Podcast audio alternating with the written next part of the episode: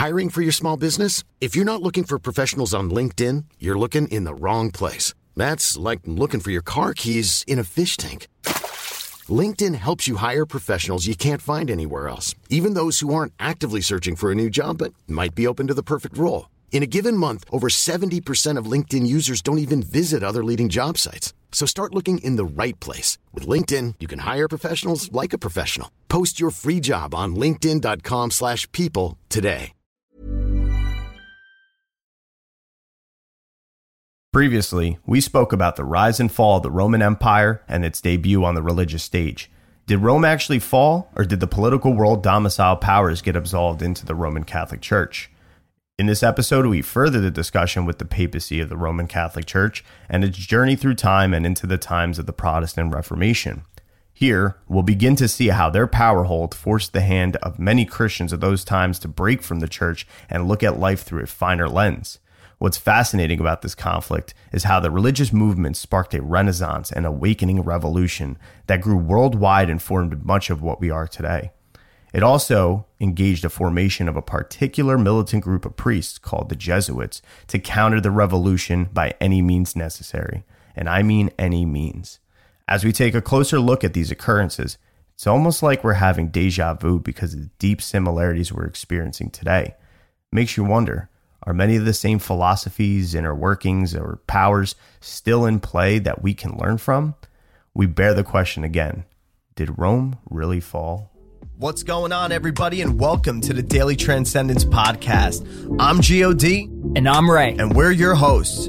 Take a journey with us into the realms of some of humanity's most inner thoughts and theories about what lies before us and beyond the other side. Take a step back with us from the day to day heavy burdens of this constant evolving life. From awakening the collective, astrology, the spiritual divine, holistic health, shamanism, and quantum theory, to the frequencies and vibrations of our universe, history, religion, numerology, and so much more. We spend countless hours researching to bring you the breakdown of information from some of the greatest minds in these fields and even our own experiences. We're here to challenge your thoughts so that you can reshape your own minds and beliefs into ones that better serve you. We hope you enjoy the discussions about the supernatural and the ancient knowledge that we have become so fond of, and we wish to share with you so that it may also help you on your quest in this human experience we're living. Let the transcendence begin. Godspeed and share on. Like and subscribe to the Daily Transcendence on Spotify, Apple Podcasts, and many more. To show support for the show, we ask you to join us on all social media platforms, including Facebook, Instagram, Twitter, Patreon, and YouTube. There you can find more content, updates on new episodes, and more personal interactions from both Geo and I. We want to hear from you all and connect, so message us or email us at thedailytranscendence at gmail.com. As always, we entirely appreciate your support and allowing us to bring you this transmission. I wonder if any of the kids that grow up with a lot of money or in one of these royal families like look and say, "Dad, like why do we do this?" You know, but they probably don't. They give them You some know, it's just a habit. bullshit, probably. Yeah, traditions. Mm-hmm. Yep. So that's probably has a lot to do with it, and so that's why it, I guess it's real important to to make sure to cover all ends on the occult stuff so people understand it completely. Yeah. You know, like get rid of the taboo about it. Cl- clear the air. Like, look, the occult are hidden things that can potentially be good. You know, it's neutral itself, but you have people that are religious or new age or anything like that, and they've taken the knowledge for themselves and have become superior in their own minds, and they've become their own gods. Yeah. You know, And also, also just the fact of the, the, the, the hype around it, the reason. Why is it, why is it such a, such a big thing to the point where we've, they, they got to a point of sitting there and, you know, th- this, this information, this knowledge and this wisdom has moved all over the world, um, throughout history, throughout time, um, has been constantly fought over in a way that literally has has been something that still to the till this day has got has been stuck in our conscious life, our in our subconscious, in it's still in our now it's in politics, which is the big topic of discussion of how that even comes into play uh, uh, comes into play with church and state. Um, and we, dude, the church is bigger than pol. It's the church. oh yeah, and- Fro- from what I've studied, right? So Mm-hmm. what I've read, it's 90% church, 10% politics. It's that the church got into politics. Yeah. That's all it is. It it stemmed from the church, and I'll say it right this time because I, I was saying it wrong. The papacy. It it was them. It was Constantine and on, and who knows? Obviously, that uh, I I said it last time. Before Constantine, there was probably other human beings that did this in other cultures that maybe aren't documented. That there's some guy that gained these this knowledge or had this power or whatever, and they used beliefs because you can manipulate a- human so easy with just beliefs. Look, we've done it. Mm-hmm. I think They've that- done it for how long? Yeah, and I think the most well the most well known when it comes to that, it goes back to the whole thing of of Babylon and ancient Sumeria. Those mm-hmm. those that those kings and stuff were ones who did that as well. Just that, that just as far as religion wise, it wasn't the same thing, but they allowed the the esoteric knowledge to flow. They allowed it to be a thing. The thing was though, is if you didn't, you know, you're an astrologer back then for the king of Babylon, and he tells you to see about this war or whatever and stuff. Like, you better make sure you're telling him some good news, or else he's gonna fucking put you in jail or kill you. You know, that's that's the only thing with that. Um, but and you got to think about that too. Were people of that? I mean, obviously their conscious was developed. You know, could they have been like, that's not what I want to use my skill for. I don't want to. I don't want to help this king or this ruler or somebody be able to figure out when to kill or slaughter people or steal land or to to to do this pompous type bullshit and stuff like that. Like, I'm gonna get out of here. I'm going to go to a new land. I'm going to teach hmm. new people that want to learn it for the real divine reason. And that's where you can see the migration of it kind of go into more of the West uh, to the points of doing it where it's, you know, Jerusalem and all that place and, you know, the Essene catching on to that shit as well. And then the Egyptians and the Egyptians to the Greeks and the Greeks, you know, that's, that's the big thing is like the Rome is like the, like, is like the prophecy coming to fucking life of the Bible. And it's so funny how they fought both Protestants and the Roman Catholics. And you're you're talking after the Roman Empire and stuff, obviously. I mean, of course, during because you had you had inquisitions going on before the Reformation and everything. It was mm-hmm. just it was going on all over the land. But you had m- mostly everybody was Roman Catholic you know, even in the time of, you know, Julius Caesar, you had everything going on as, as far as there with Pompey. But like, even when that's why when we did that whole episode of ro- looking back at the Roman Empire, you see how just that idea, just that, that, like, what the fuck drove them? Like, why were they so hell bent? Like, where did that culture come from? Why was it so, like, such a thing to be like, we got to rule it all? you couldn't just be happy with a little bit. Where did the greed come from? I think that's part of the divine. I think that's part of something that was already set in place as far as you want to talk about rulership over over the world. You know, yes, the the God and the divine is in charge and is the ultimate supreme being, but as far as uh in our physical existence, you know, there is some sort of entity, I guess that or energy, whatever you, whichever way you want to look at it from uh that holds some sort of power over the physical world um, in such a way that it's like it gets in the mind of men. Yeah, well, it's like what you're saying is, is the stage is kind of set, and it would follow the whole astrology rule. You know, like as above, so below. So in the stars, there are corruption. In the stars, you have bad aspects and bad placements and and things that, if it were to play out, it would be like things that we're dealing with. You mm-hmm. know, like the Dark Ages being the end of the age of Pisces, and the last degrees of Pisces are garbage. You know, meaning they're hard.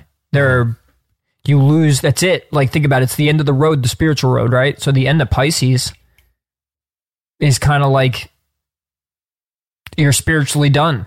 Like it's it's time to let go.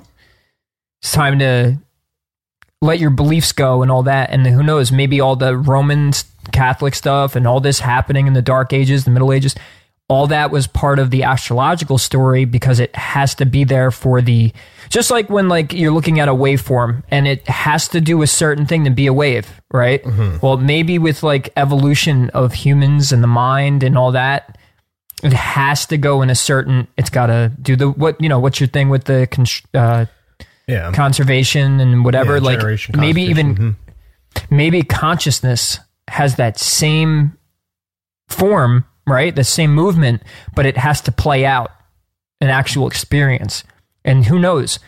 Maybe all of that stuff is oh they hid the knowledge they became you know they they did did a crusade they wanted to take over the world they wanted to whatever that could be all part of the story Yeah, I mean, you could look at this in all in all cultures. I mean, obviously, yeah, we're talking about the we're talking about Roman and the, the Roman Catholic Church and and its influence and everything. But um, yeah, no, it it you you see that because even throughout all that time of Rome's presence, that I'm talking about the empire of Rome's presence, you see how um it rises, it falls, it rises, it falls, but it never like really completely like full out falls until like mid 400s um after obviously after christ um when you know they're the, the germanic tri- uh, tribes and the byzantine empire and like uh, the huns all, all those they start to come in and start to sack rome and stuff. But at that point that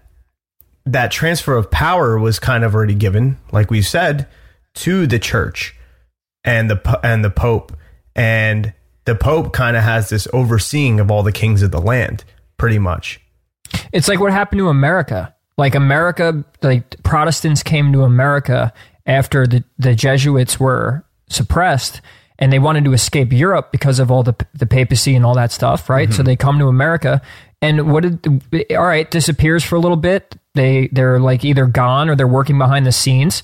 And then what do they do? They send a bunch of Roman Catholics here. There ends up being religious lib- liberty in the Bill of Rights and in the in the Constitution and all they did was just infiltrate it from the inside out. Yeah. It's that easy. So something may perish and it may look like it's gone, like Rome looked like it fell, but all it took was just infiltration. yeah That's it. and that's what you see where that that like during like that's why like the the the key things like when you, even from like 1200s yeah I- maybe i'll say more of like oh well yeah 1200s but anyway i'll, I'll broaden the spectrum. 1200s to even and i'll just cut it at like you know mid 1600s eh, because the main thing during the reformation was how that whole counter movement and the reformation as well like that's what brings up this development of being able to understand a new way of conducting business basically it was just like hey like all right like it used to just be like cool you want that go get it you know it's, it's all right we just kill people like that's fine. Like oh it's real easy to control people. But when people started getting smart and a lot of that is credited to the fact of the Reformation, bringing on the Renaissance, bringing on the Rosicru- the Rosicrucian mo- movement, and all that, um, because there was like so many developments of, of of universities and everything, and scholars coming about and everything.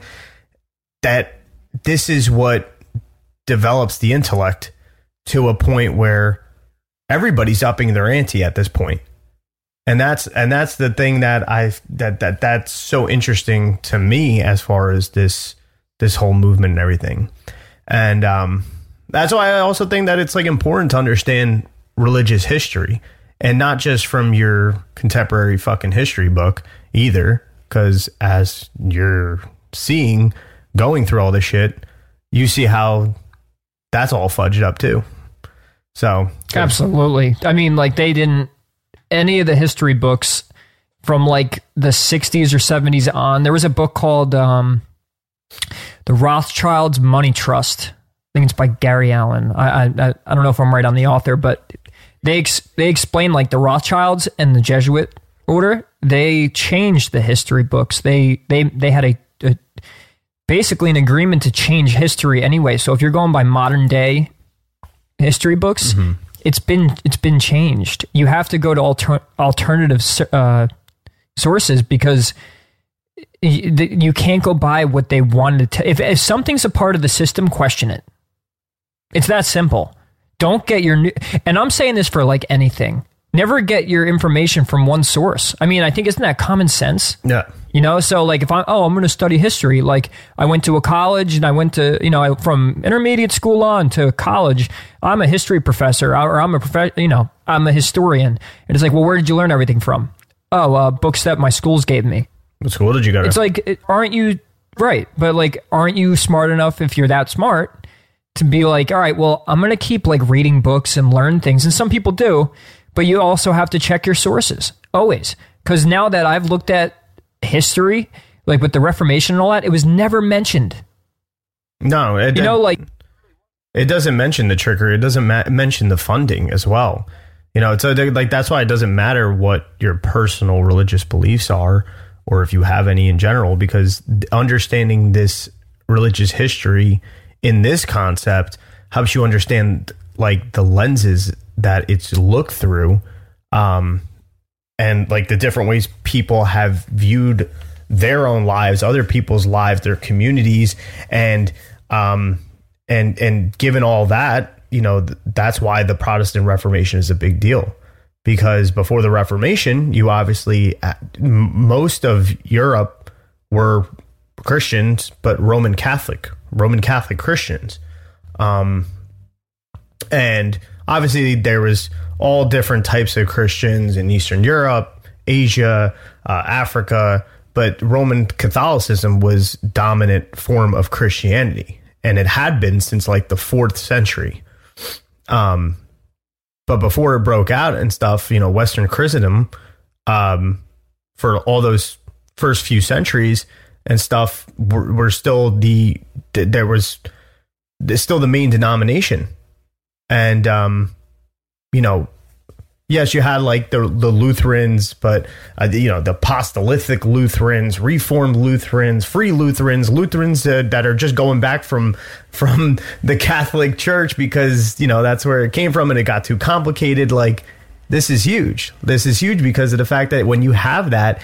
And and them looking at themselves in the world, it led to a wider European literacy, and it eventually forced um, uh, governments to to even grant religious freedoms. And like you were even just saying like even in the Americas this this moved on to the Americas. And at the same time maybe being more of a political revolution than just a religious one.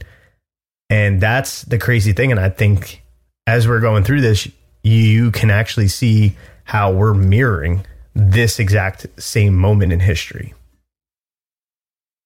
it's not it's all- like uh, it, the history repeats itself is not history repeats itself is not an exaggeration.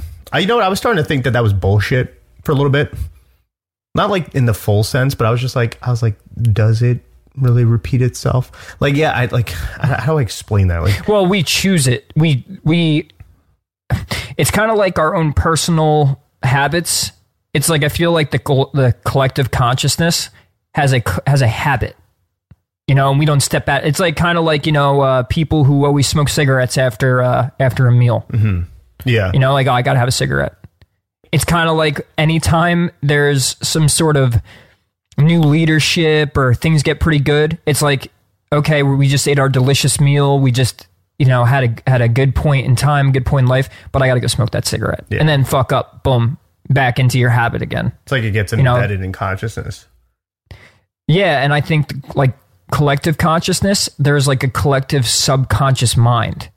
And it's just like when we learn about like manifestation, like your subconscious manifests things, like if it's deep down in your core of your consciousness, like below your app, like awareness, that it manifests until you go into your subconscious. It's like the collective needs to do that. So mm-hmm. like this whole thing with power and greed and dominating people with beliefs and religion and, and all that, it's a collective unconscious habit Yeah, and that's why history repeats itself. You know what I'm saying? So it's all choice. Like history doesn't repeat itself because God says so. It's because we say so. because we have an amnesia. Amnesia. I can. Oh, I don't know why I always wanted to say that with a B. Amnesia. Mm. Amnesia. But yeah. So I mean, uh, that's the and like I think uh, you know I got a deck of cheese. I got a deck of cheese, but I don't. That's I don't think like it's it's hard when you try to think about because I think I don't think a lot of people like really grasp the scope of the church's power in the Middle Ages and like to the point that it was so colossal that it would still have an influence today. I think there's people like, ah, People were killed. oh yeah, that's that alone just should say enough. I mean, imagine, imagine, right? If right now we're sitting here in our in our houses or whatever, but if they somehow, eh, let's say you don't imagine this, right? With the COVID, if you didn't wear masks, you were beheaded. yeah, you were looked at as, as a heretic. basic, right? Yeah, Same thing. Blasphemer. Kill him. That's and that's the thing though. It was a lot easier to kill then. It was a lot easier to Yeah. to be like, ah, yeah, fucking no one's gonna miss them. Like, Well, let's not forget human evolution. Like it was more of an animalistic time savage. too. Like so, it was a savage time. On top of that, there was no technology Mm-hmm. to really monitor as much as we do. Our morals and values were were very inward and selfish. You know, yeah, like oh, had good people and whatever, but I'm saying like religion ruled the world basically, and I'm talking not even just Roman Catholic, but Protestant, and people really like used God as, and I'm going to say it this way, they used God as an excuse to be assholes, Yeah. you know, or to be selfish, you know, because my God says this, and like people would get defensive because that person's saying, well, if if the, his their version of God says that, then it's opposite of mine. Well, fuck him. I'm going to tell him that my God's right, and that's how the whole war thing. It's a battle of ego. Yeah. So back in that time, you lack technology, you lack moral and values because we're we're we're in a deep amnesia o- o- and and like forget the spiritual side of life, and spiritual became mm-hmm. like material. You know. yeah. So, so, and that could be also ingrained, you know, like the whole herd concept, like, an, that's another unconscious habit. Yeah. Well, you got to remember the fear that was there too, because with with the coming about of uh, you know obviously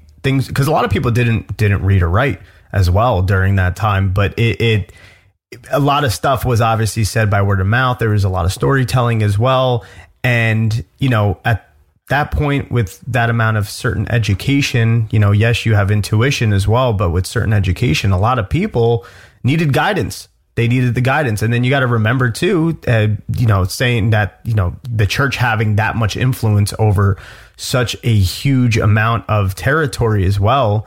Uh, they were the caretakers of the most important things that Christians had, which was their souls, which was unlike our temporal bodies and were eternal. And then, you know, you had the parish priest who played a pivotal role throughout every person's life, baptizing them. These were all things that they thought they needed to have. So the priest was baptizing them, marrying them, hearing their confessions, providing their last rites. The church also provided all social services for a lot of the poor fucking people there as well, distributing alms to the poor. They ran orphanages and provided what education, whatever education was available too. So, and and most Europeans um, would in their lives meet exactly only one person who can read the Bible, which was only available in Latin, and that was obviously their parish priest. So they were very dependent on that. And then not only that, the church owned over one third of the land in Europe. Like that's huge. And this helped make them the most powerful economic and political force in the continent. And the Pope claimed authority over all the kings, like I said, in Europe. Um, and he also was the successor of the Roman Emperor. So this was just a very powerful institution to start with.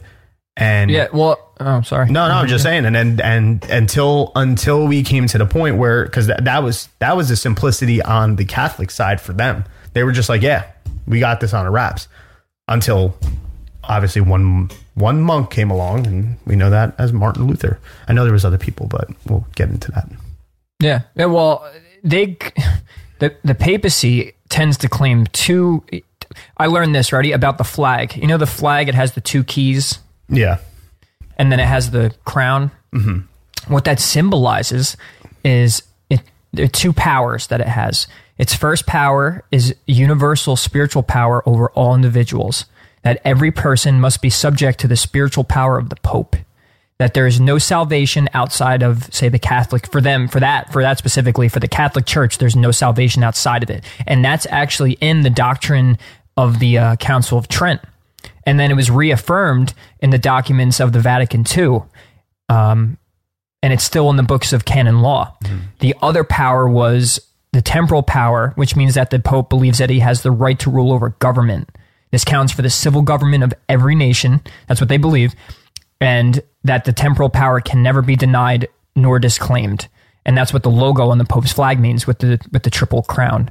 Or the you know, it's got the the, the two keys in the crown. It's the Lord of heaven, Lord of earth, and Lord of hell. And the two keys are the spiritual and temporal power.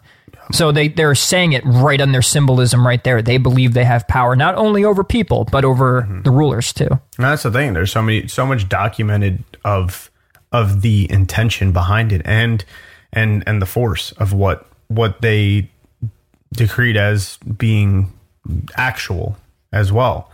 Um, right. But yeah, so the, obviously then Martin Luther comes along and he's uh, he's uh, bringing the motherfucking ruckus at that point. so um, he initiated and shaped it all. And what's funny about him is he actually studied law ahead of time and he was a law student, but he mm. stopped. Sounds like actually a lot of current law students, if you think about it. And uh, apparently, the story is that one day that he was uh, the uh, like a storm came as he was walking, and the lightning struck him to the ground. And in a panic, he like cried out, "Help me, Saint Anne! I'll become a monk." I don't know how true that is, but then it's that he survived. He survived, and in the next two weeks, he withdrew from the university. He entered an Augustinian monastery, took his vows, and sent a message to inform his family um, that he wasn't going to keep going to law school anymore. I'm pretty sure they were probably pissed about that too. You know, you spent all that money on your tuition, guy.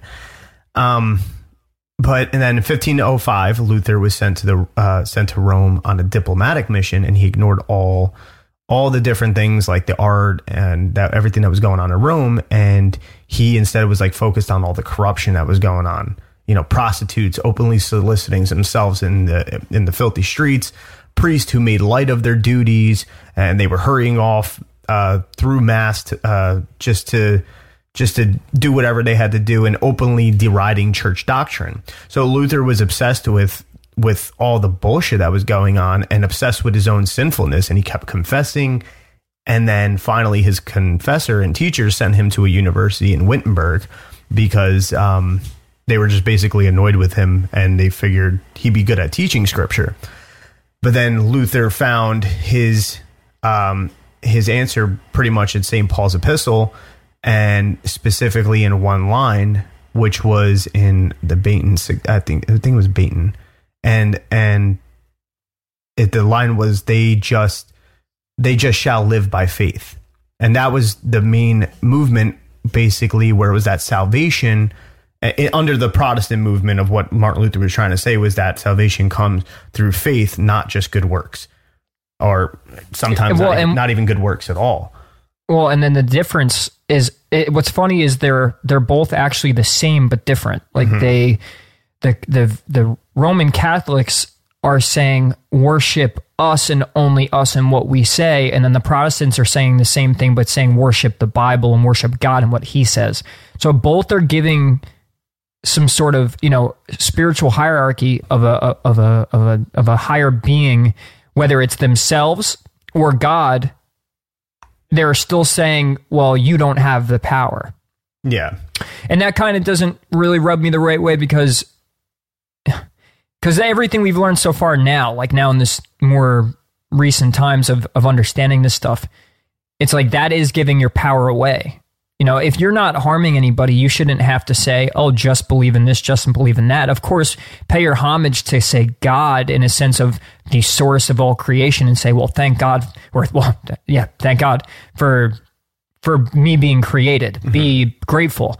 But to go in some sort of ritual, like, you know, having the way the Roman Catholics worked with things and like, how they had specific rules. And then the Protestants had the same thing. They were setting rules that they thought were right. They weren't, you know, how did the Protestants know their interpretation of the Bible was absolutely true? And then how did the Roman Catholics? They both didn't. They were both going on a hunch saying, no, we're right. And that's where I saw them being actually the same.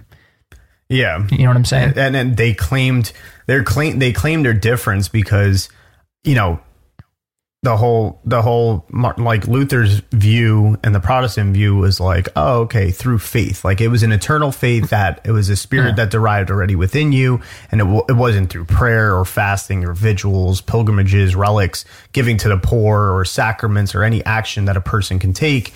And he felt that we can never be good enough through our actions to merit salvation. We could only have faith, and he he really embraced the uh, the Latin uh, phrase of sol, sola sola fide, which means only faith. And so, with his new interpretation, it grew into a full scale conflict with the Catholic Church because the Catholic Church had their motto of being like um, um, faith, and this is how they worded. it. I'm trying to remember it. It was a faith through faith through good works and in faith through good works in love, but their main key words in that was work and in love. So it was like who was right, and it was just a constant conflict between that as well. Um, uh, and then there was a friar named John Tetzel who came to Wittenberg, and he was selling indulgences, and that set off Martin Luther even more. And uh, it, uh, indulgence, Yeah, because you can go rape a, a a female or go kill Yeah. someone and basically pay the the church to say, "Hey, forgive me for my sins." yeah, exactly. Like uh, your sins were paid for by a price. Yeah, basically, it was a promise from the Pope that it would reduce the sinner's time in purgatory. Um, Yeah, exactly. And the Ref- the Reformation was actually a political disaster for the Catholic Church too, because people were leaving the church in droves, and especially uh, especially after Luther transcribed the Bible in, into German, um, and it, and it, he enabled the average person to read the truth of Scripture for themselves, and that was a big, you know, that whole uh, missionary adaptation and. Um, you know, uh, basically Rome going through that period of time, we're going, if you read the Bible without us, like if you have your own private Bible studies and read it, then you're, you're, it's heresy. You're to, we're to kill you for it. You know, and Luther opened that door up for everyone and it created a political outrage too. Like it was economic, political, and social. yeah. Dude, can you imagine that though? You, it's almost like you're sitting there going out, like you're about to buy a whole life fucking insurance policy, and just being like, "Hey, this is my. I need to go get a whole life uh, complete forgiveness policy. Uh, you know, where can I find the nearest guy?" And the thing was, that it was three marks. Apparently, it was three marks, which was about a half a year's wage for a laborer. So you're paying about a half half a year's wages just to go get your some guy tell you, oh yeah, the Pope said your sins are good. Meantime, did he even really talk to the Pope? They send a bird out somewhere, and the bird comes back and shits on the paper. Well, and that's, I guess that's why Luther got all pissed because he's like, I don't, like, it's, it's, it's, It's literally ridiculous. modern day bribery. That's what it is. yeah, it's it's funny. It, it's really stupid. It's actually. It, it, it, it's really stupid on like the on both ends in a sense because the way Martin Luther did it was is hey okay you're fighting that but then you're you're I, like I don't know man. I would have been lost at well you have believe it my way or you'll also be like if, if someone's calling you a heretic for not following their belief systems at that point I'm questioning it. Yeah. you know what I mean? Like I, how are people not that aware? Like uh, well how do we know this jerk off isn't right either Well, I think that was that was the problem that they ran into at that point as well. Coming into this movement, I mean, you know, obviously Luther didn't like seeing uh, his parishioners handing over money that they didn't even have uh, for a scrap of paper that he thought was meaningless. So that was when, in, in response to that, he wrote the 95 thesis against indulgences, and then um, and then he nailed it to the church door, and that was in hmm. October of 1517. This is what starts to lead to the debates with other men of the cloth, and during this time, Luther's position becomes even now. Now he starts becoming radical. So this is where you get radical idealism moving in. Sound a little fucking familiar? yeah liberals Yeah, exactly. Modern day what, liberals? fucking liberals and Republicans. They're Well, both yeah. in there. Who's right? well now now it's yeah both ends yeah, it's there's there's so much radicalization on this shit. So and and it's just crazy. Like, uh, but history repeats itself oh yeah, absolutely. So now you get into this whole thing of like salvation and indulgen- indulgences being the topic of conversation during the rise of this Reformation that's going on. Um, and it's starting from the statement that Christians were saved only through faith and the grace of God. Um, and Luther had upped the ante, saying that the church's rituals didn't have the power to save souls, and then he argued that uh, that not only was that far from being infallible, but the church and the pope made errors all the time. Um, and that was a pretty bold thing for him to say. And then it got even more dramatic when Luther ultimately denied that the church and the officers of it had any spiritual powers at all. So now he's just straight up calling them out, being like, you guys got nothing. And he said, They were con artists. yeah, basically, he's calling them out. I mean, that's the great thing about it. But you start seeing as you're going deeper Right. in this how it just it creates. It, it's good, but it creates more of a mess. So he hmm. also says that the priesthood was a human invention, and that individual Christians didn't even need priests to receive the grace of God. Instead, Luther described a priesthood of all believers. And this had gone from a call for reforming indulgence to now it's turning into a fucking revolution. And that's when 1521 Luther was called to defend his ideas before the Holy Diet Roman of Emperor. worms. Yes, exactly, with Charles V. Mm-hmm. Um, yeah, dude. So now, like, you have Emperor Charles famously saying that a single friar who goes counter to all Christianity for a thousand years must be wrong. And then Luther was like, shut the fuck up. Like, you're wrong, pretty much.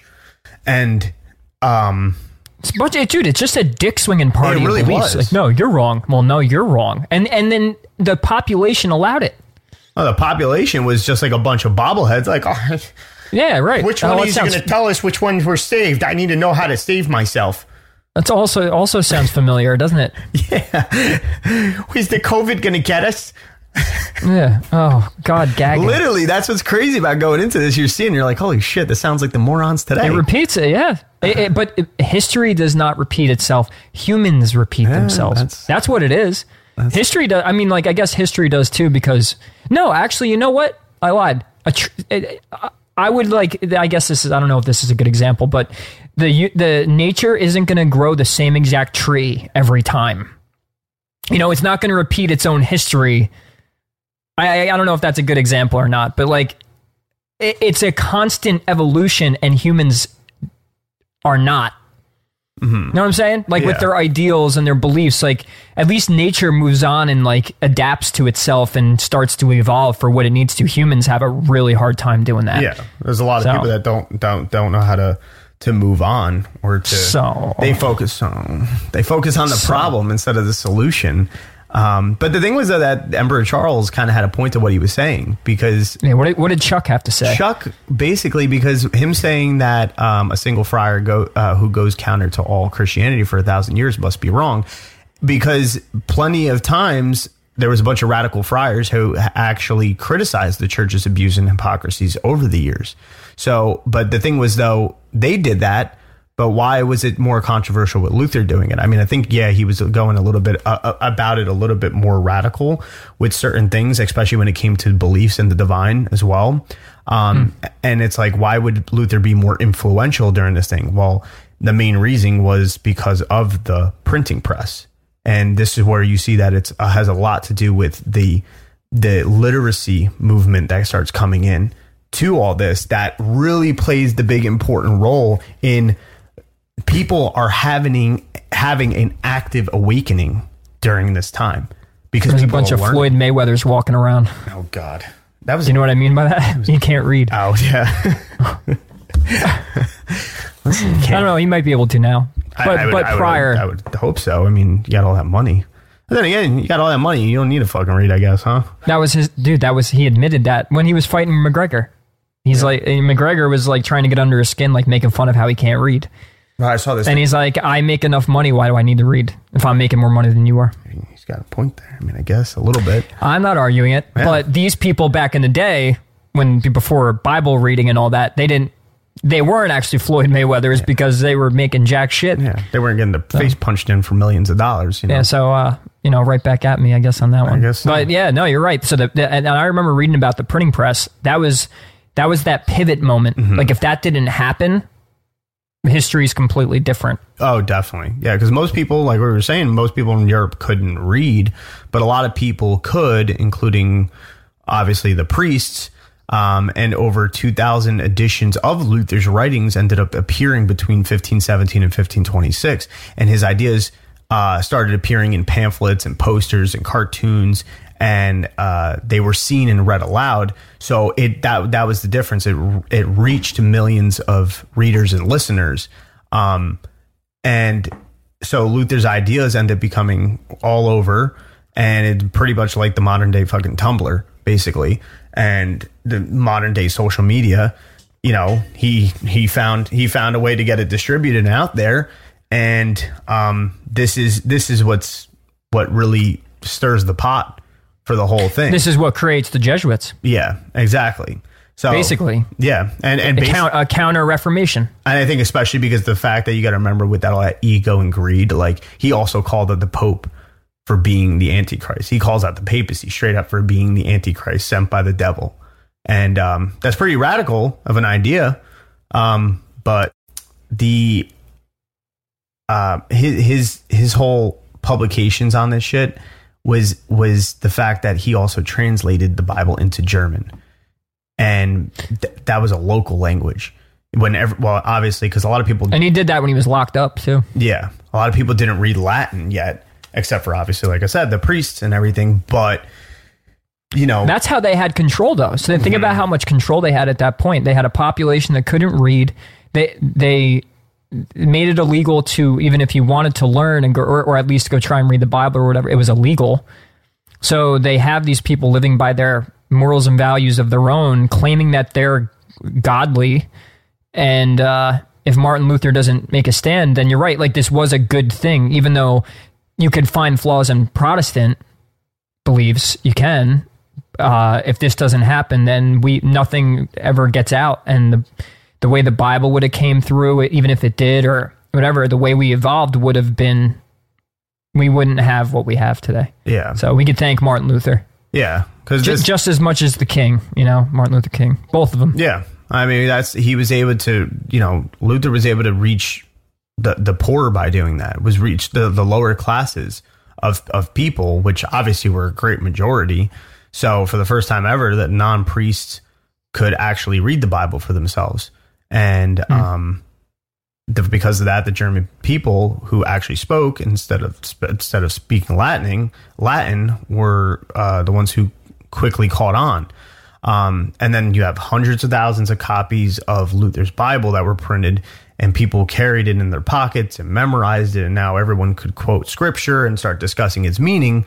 Um, now, the thing with that, though, is Luther's theory was that if everyone just returned directly to the scriptures, uh, they would see uh, th- that that one single truth, and that the church would be restored to its original simplicity. Right? No, there's no fucking. there is no original simplicity. This shit is so half-assed backwards. Well, and no, so many according times. to what I'm saying, according to what he believed. true, yeah, That's that- what meaning that was his goal. Like that's what he was ch- shooting for. Is oh, if I just get them to believe this, then they could just get back to themselves as reading the the scripture the way that he intended th- that it was supposed to be read. yeah. So like the simplicity of Luther. No, is it's well actually is it simple? Uh, Yeah, yes and no. Yes, it really is, but we're at a point where the, the truth still isn't out. The truth was still hiding back in back in like India and the Bhagavad Gita mm-hmm. and like Sanskrit and all those people had the truth, and that's where with the last episode talking about the Romans getting their dirty little hands on all this spiritual knowledge, making things all literal or at least like a lot of these things misconstrued. Martin Luther grew up in that era, so he's still coming from the foundation of the, the King James Bible, or well, like that came did that that came that came after actually, right? Sixteen yeah, sixteen eleven. All right, but but still, you had the Roman Catholic Bible. but still, he Right. was, but he was still already. Yeah, exactly. And and, and it was always in Latin. That was the foundation. Yeah, exactly. And I think they had. Mm-hmm. um I think uh, the Vulgate. The Vulgate was was the That was it, Was yep. the ori- was the official. Um, and that was Latin. Yes, exactly. And it was in Latin. It was only read by the priest. Not only that, people Right, weren't right. allowed to have it. Um, because then you had the index. Uh, I forget what the hell it was called. The index something. It was basically a list of books that.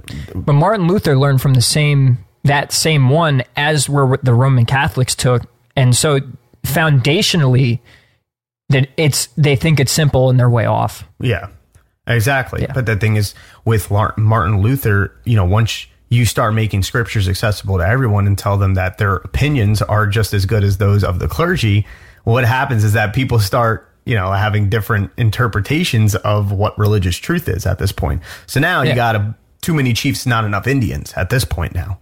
So Luther's protest started creating spin-offs. You have the Zwinglians, the Calvinists, the Anabaptists, and then the spin-offs had their own spin-offs on top of it of this whole thing. So now you're just creating this whole jambalaya of of what the hell the divine even means. What's God? Who how, what's who A gives you Jesus Christ Jubilee. how do you get salvation and stuff? It's literally like it's literally like a Iron Man, and then you have the Avengers and all the different Avengers, and now you got Ant Man, hmm and Ant Man has its own movie.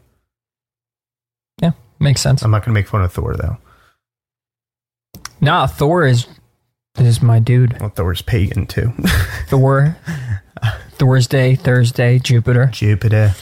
Yeah. So anyway, with all these, all these, den- uh, now you have all these denominations, um, you know, Anglicans, Puritans, the Quakers, Presbyterians, Methodists, Baptists, you know, your sister. Well, and the Roman Catholics are sitting back like, fuck this. You know what? Let's call the Jesuits. They're like, screw this, we got to do something because now too many people are on this movement and people are learning.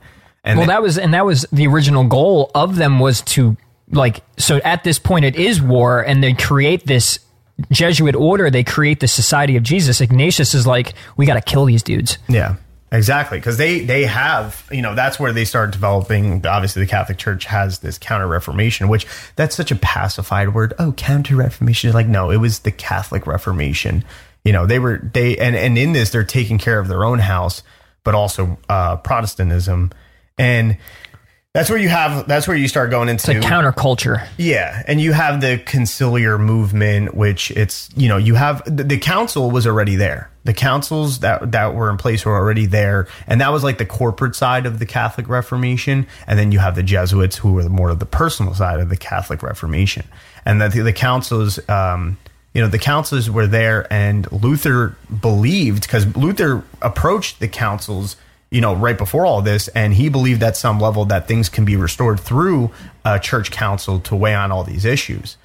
Um, but So uh, he's doing the same thing. yeah, exactly. And but the funny thing about the councils though is because even back in 1378, um, for like pretty much almost what like probably like uh, 40 years, 40 years, you have papal uh, papal schism where they had multiple popes and there was this belief that the council was actually above the pope, but in theory that was rejected because the more they were more so just a bunch of people meeting who didn't even really decide anything at all.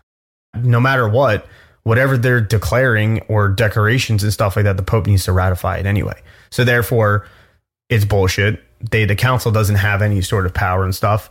Um, so, but then uh, the council that was that we mentioned it was the Council of Trent, though. Then the, because of this whole Reformation, the Council of Trent comes about in 1545. And Yep. what's funny, Last 18 years. yeah, but what's funny about that is like they didn't convene all the time. They like convened in phases, and like the first like two years of it was like the first phase, and this is where they were just talking about more so issues and controversies of Protestantism. They um and and just saying how they reject the movement, and it was convened by Charles V. Um, but it was mostly doctrinal. It spoke about they were trying to figure out justifications and then obviously uh, you know being able to talk about the vulgate and role of tradition and all these principles and like basically catholic views on salvation and we kind of went into that already um and then Trent basically just justified that faith by working in love, that whole thing. And, um, you know, but then you have the Vulgate, which was the 15th century translation of the Bible in Latin. And the church says that the Vulgate is the only official text. Um, and it can't be argue, argued over. Um, and they didn't want any new translation. Um, like something of that, like that was an example was, uh, Tyndale. His, his translation of, a, of a word, uh, ecclesia, was con- was uh, congregation, but they shot that down. It was like, nope, it's we're going to the Vulgate and it's church. It's not congregation, it's church. And it may not seem like a big deal or a big difference, but it is. Well, goal goal one to destroy Protestants, and all that. But then the second goal is to restore the supremacy and the dominance of the Pope throughout the world. So it's like this is another goal of the Jesuit order, why that's created, and the Council of Trent, because it's written in their in the canon laws of them too. Is like you're saying, they basically say, you know, the doctrines are are were they were being championed uh, with like the doctrines of grace, like the justification by grace through faith, the indoctrination by the scriptures. Sola scriptura, I think, is what they used to say, like Yeah. by grace and by faith alone. And so this is the undertone of it all. The undertone of it all is to say, like, the Pope is God, basically. He's the God's one hand man, and that's it. Like, what we're telling you is the truth. And it's just because it, it still just boggles my mind. Like, they're both really, truly saying the fucking same thing. Yeah, I mean, It's unbelievable. I, I definitely, I definitely get, I definitely get it, but it, it got to the point where it's just, it was, it, it you're fighting radical with radical now. Yeah, you're fighting fire Right. with fire, and Yeah. nobody's nobody's winning. It's Democrat Republican. Yeah. So it's, it's really. It is, and you're not nobody's nobody's winning because there's no bipartisan, bipartisan effort. I, I, And that's what the country was founded on, by the way, too. Yeah. Because when you learn about the country, Protestants heard about America and there was religious liberty and they came here because they were seeking that. Mm-hmm. And then all the Roman Catholic, uh, or like all the, the, the papacy and all the Roman Catholics had to do was hear about it and go, oh, well, let's just send our people over there too. And, uh, oh, they vote? They could vote? Oh, okay. So if we get more Roman Catholics over there, we could overrun them. We could infiltrate it, come in from the inside out. And then there you go. Now you have the way the country's founded, like after the Revolutionary War, you have this, you know, this land of freedom, of religious freedom and all that. And then you have the two sides. yeah. Uh, the- There you go. The Reformation drove them, drove them to do that because I mean, yeah, they were already kind of doing that stuff in other countries like in Asia and everything and Africa and stuff, but um this drove them even more, especially because of hearing what was going on over there and stuff, obviously to the loyalists as well. But um that council, that council of Trent really was like the because obviously you think about it this way. When sh- something came up when it had to be aff- you know affirming certain things and restoring certain things uh, of the papacy and stuff they obviously had to go through the motions of making a council. But that's why they created the jesuits was because it was like hey this is more hardcore and we have to bypass all this red tape. Like we need to create something besides this something that's going to be real loyal to the pope like we're not letting this schmuck of a hmm. monk sit here and you know and that's their words not mine. Schmuck of a monk gonna sit there and and bring this whole thing down. Like who the hell is he? You know and there's that egotistical part. So now you have the second phase and they start up in the ante even in the council because they're using the jesuits behind the, the council to do their more personal dirty work and in and this this part of the phase literally only lasted a year of this meeting of the council, which was where they established the Treaty of Passau, uh, the Peace of Augsburg as well. Um, and this was supposed to try to bring some sort of balance between Lutheran and, and Catholic perspective. Um, and then you also have transubstantiation, which was understand which literally went into the whole understanding of uh, is is Christ's presence actually there when we're doing the sacrament of the body and blood of Christ being taken? Is it actually his body and his blood? They had a council over this. Talk about ritualistic. Yes. And it actually turned into where they affirmed, Drink the blood Yeah. and eat the body of Christ. they affirmed the yeah, that's not ritualistic. Yeah, they affirmed indoctrination and then being like, hey, yeah, it's the actual essence of Christ. It's not that it's the form. They weren't trying to say I mean they were trying to in the beginning, but that what when they affirmed it, they weren't they No, of course, right. yeah, they were saying symbol- it's, not a the symbol form, that- but it's Right. the actual essence of Christ. Like no, Christ But when you there. when when you learn occult magic though and all that, that's all. It goes back to one more time. I'll return it one more time. It's back to Lucifer. What they're saying with this piece of bread and the, or whatever the hell that thing is, and the the wine and all that is oh, it's the blood of Christ and the body of Christ and all that, and they're symbolizing it and they're putting their intention into it and saying that's what this is, even though it's not. It, It is the essence, just like something can be the essence of Lucifer. Mm-hmm. You know what I'm saying? Yeah. So it's and, and to be honest, you know, the Council of Trent they laid out the focal point. There, they they gave the direction and said, "Hey, the Catholic Church, they're the sole authority, And that goes on for four centuries. So that might have only lasted a year of the whole, like, you know, plotting, planning, talking, all that, but it goes on for four centuries. Yeah. The traditional rules, the, the traditions of the Catholic Church rule. Mm-hmm. And you could still today go to their doctrines, read about them, and they still follow them. Mm-hmm. Yeah. So it might even have been just a just a 18 year council in a short period of time, but that affects centuries of ways people do things. Yeah. And if you talk to Roman Catholics, dude, they uh, all of them still abide by it. There's a, Dude, my grandfather is a is a Catholic. I think there's a lot and- of people that I- they don't even. Well, that's but that's the thing though. They well don't know. Yeah, right. They don't. They didn't go read the uh the doctrines. Yeah. I. They, But that's your problem. Then why are you? All right, okay. So right back at those people. Then why are you in that religion? You don't even know what they stand for. You don't. If I'm if I'm in a group, say, which I would never be, but the thing is, is if I'm going to go join some sort of group of people that have these morals and values about life and these rules and whatever, I'm just going to say I'm with them, and they have a whole book describing what their foundations are. But uh, did you read them? Oh no, I didn't read them. And what the hell are you in them for? Why did you choose them? Because you heard one or two things that you agreed with, you don't really. and they and and and, and even with like pol- dude, it goes right back to fucking politics. Oh, did you know that the Democrats did this and this and that? Oh no, I didn't hear that they did that, but they uh, support teachers. you're not. know what I'm saying? You're not getting. You're not getting the full spectrum. You know. Right. You're. You're, That's my point. you're not digging. Yes. Deep, you're not digging deep enough. And and So you're right, though. You're right by them. Sorry, but the, you're right by going. Oh, most people don't know that stuff. But then to me, I see that as well. Then why are you a Catholic? Then why are you a Protestant? You don't even know the doctrines. Yeah, I do believe that a lot of that uh, many people in their religious beliefs or whatever beliefs they don't even have to be necessarily religious. A lot of people tend to end up becoming victims of of, of them, but a lot of times they're No, no, victims right. of their own, like you're saying, Sure. they're victims of their own uh, ignorance. Of themselves. Yeah. Of themselves. Right. Yeah, absolutely. And that's and that's the thing that's like what's trying to be said is that like don't become the you know, don't become the victim. You know what I mean? It's not to sit here and throw shade at anybody and stuff like that. Oh, I'm not throwing shade. no, I'm, I'm bringing awareness. Yeah, it's a thing and sometimes it sometimes it does take a little bit of a of a of a more upfront approach to be able to to have that wake up call, to have that shake. There's many No, things that happen in my life. Yeah. I think that's the problem with most people are honest in the ro- like. I feel like, uh, like people are honest and they stick up for their beliefs, but without really fully embodying what they're talking about. So if someone goes, "Oh, that person's a racist," but they also hate a race.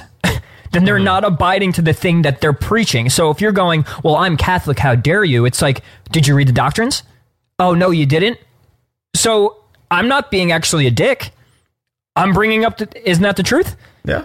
Yeah. You know? No. It's just people don't realize it and then they're defensive and they don't, you know, like I, it's to me, it's ignorance is what just is destroying the world. And it's because people are ignorant in their own belief systems, what their, what their traditions are. Where did your traditions come from? Do you know the history? How come I'm not a Roman Catholic or I'm a Protestant, but I probably know just from a few weeks of reading, I probably know more than 80% of the people that are in. I mean, who knows? I'm assuming, and I could be making an ass out of I myself. I can't disagree with that though. I mean, it's it, it's it's it's pretty much true though. But it's what's crazy though is like because that's that's why I get I, I get that standpoint too because I look you look you can literally use this as an example. You could use Martin Luther even as an example. He tried. He tried to to to to go more so maybe of the uh, passive passive route, going to the council. He believed that the council can convene all sorts of different, even the separations of the churches to sit there and be like, hey, can't we all just get along? Can't we just make a decision? Can't we all just compromise and live in peace and stuff? But then it got to the point where he couldn't, so he had to go radical. You know what I mean? So like that's that's where it's an understanding. It's the same shit that's happening today. It's the same shit that's happened with other protests and revolts and stuff. Look at the same thing with uh, you know, what's what's going on today. It's they're they they feel that it's like, hey, no more peace, no more justice, no peace, because how many times are we going to do that? They're like Martin, you know, people that their excuses that Martin Luther King did that already. Tried the peaceful route, didn't work.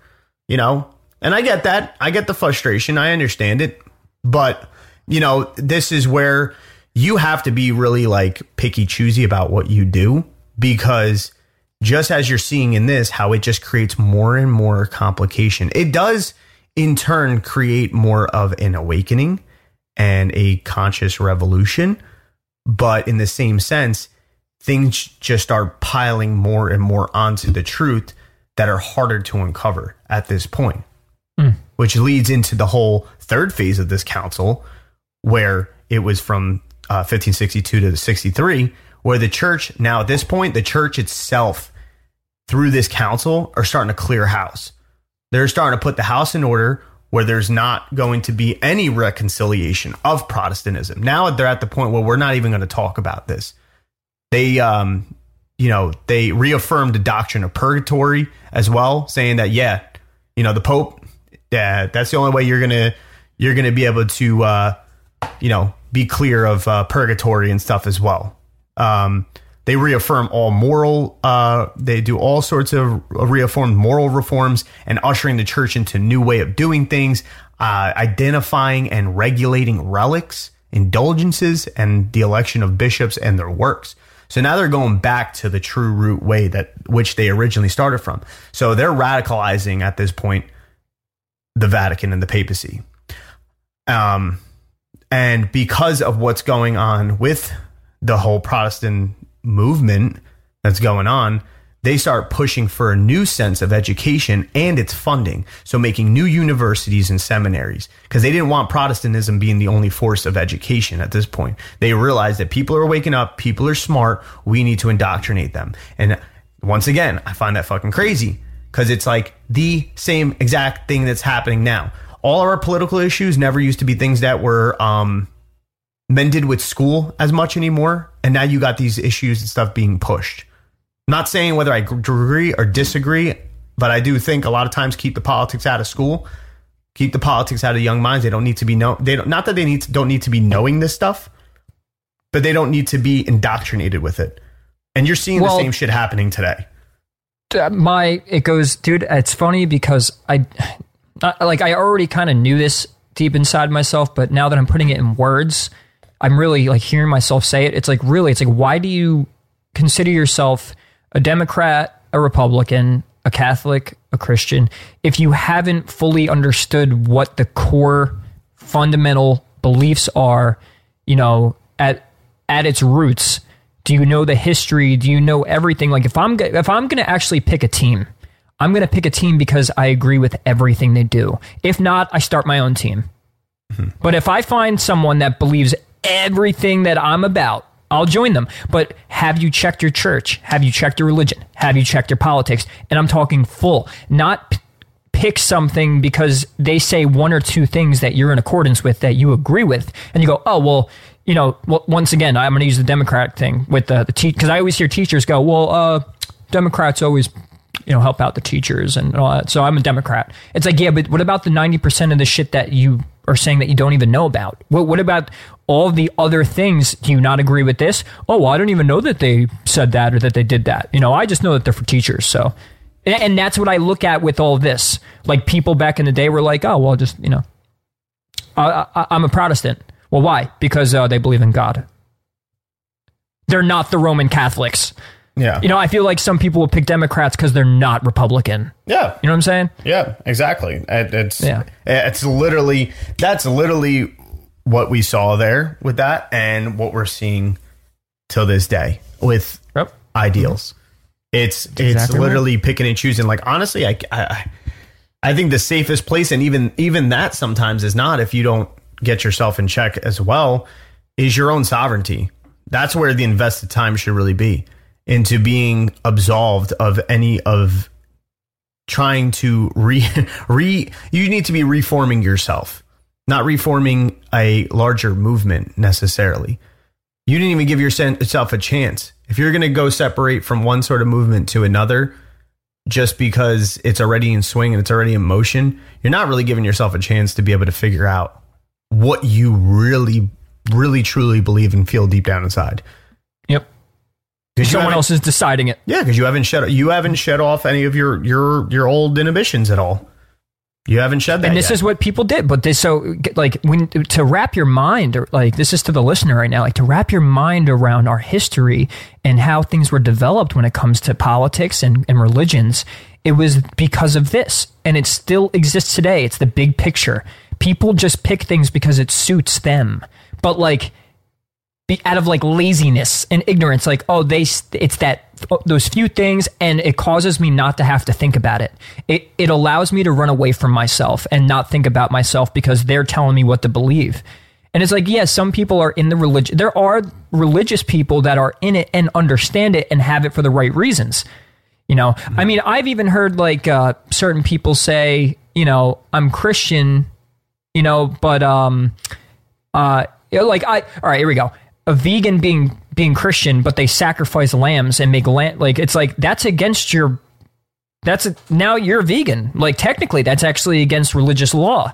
Like to certain i'm saying to certain denominations you know what i'm saying? Yeah. and that's a that's a raw and kind of shitty example you know? But that's all i'm saying is is people will just I, I all right 95% when, when i'm talking about god or i'm talking about beliefs or i'm talking about they they're oh there's always that thing where they're like yeah but i don't agree with that thing that they do but i still am that you know Yeah, Like, you know what i'm saying No, yeah, absolutely. I mean, because it even goes, it even goes back with, um, even even even to this day, when you actually do look at the papacy now today, there's a lot of doctrine that they change now too, to go along with the new world. They the, the original the original. I mean, not the, e- even even the Vatican was against this whole uh, this whole pushing for the jab at some point. They were against vaccination. That's why you had religious exemption. Now, the Vatican changes what they say and be like, "Oh yeah, no, it's okay. We need to do this. It's okay, my followers. Go for it. You'll be okay." And people are just like, "Pope said it's all right. Stick me up. Go ahead." And if you're a Roman Catholic, you're you agree with both those things that Gio just said. Like meaning you agreed with being against the jab and with the jab and then against the jab and with the jab.